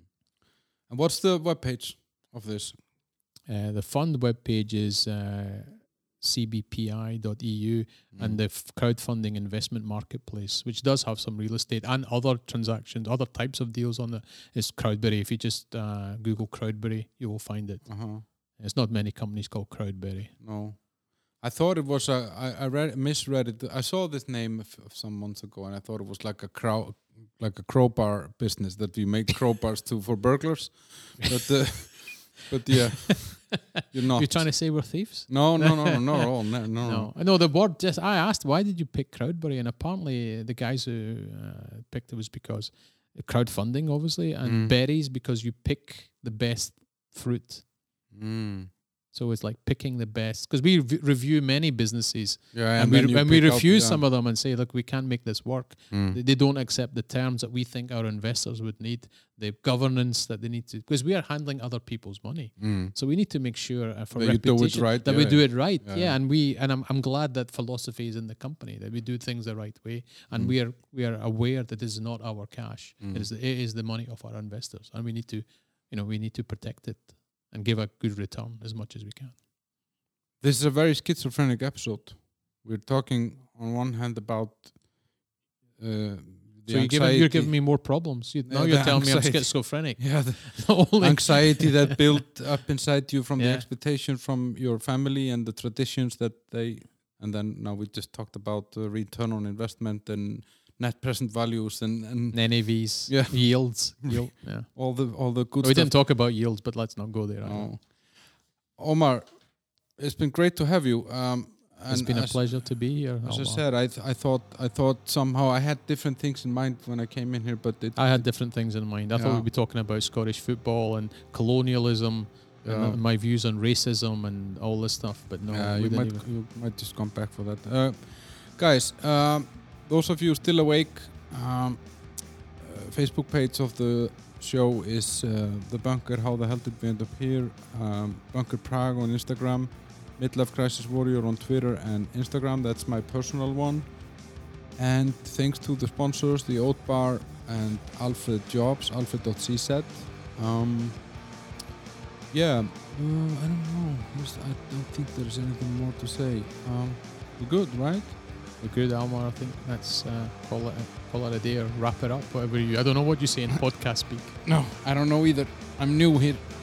Thank you. Bye bye.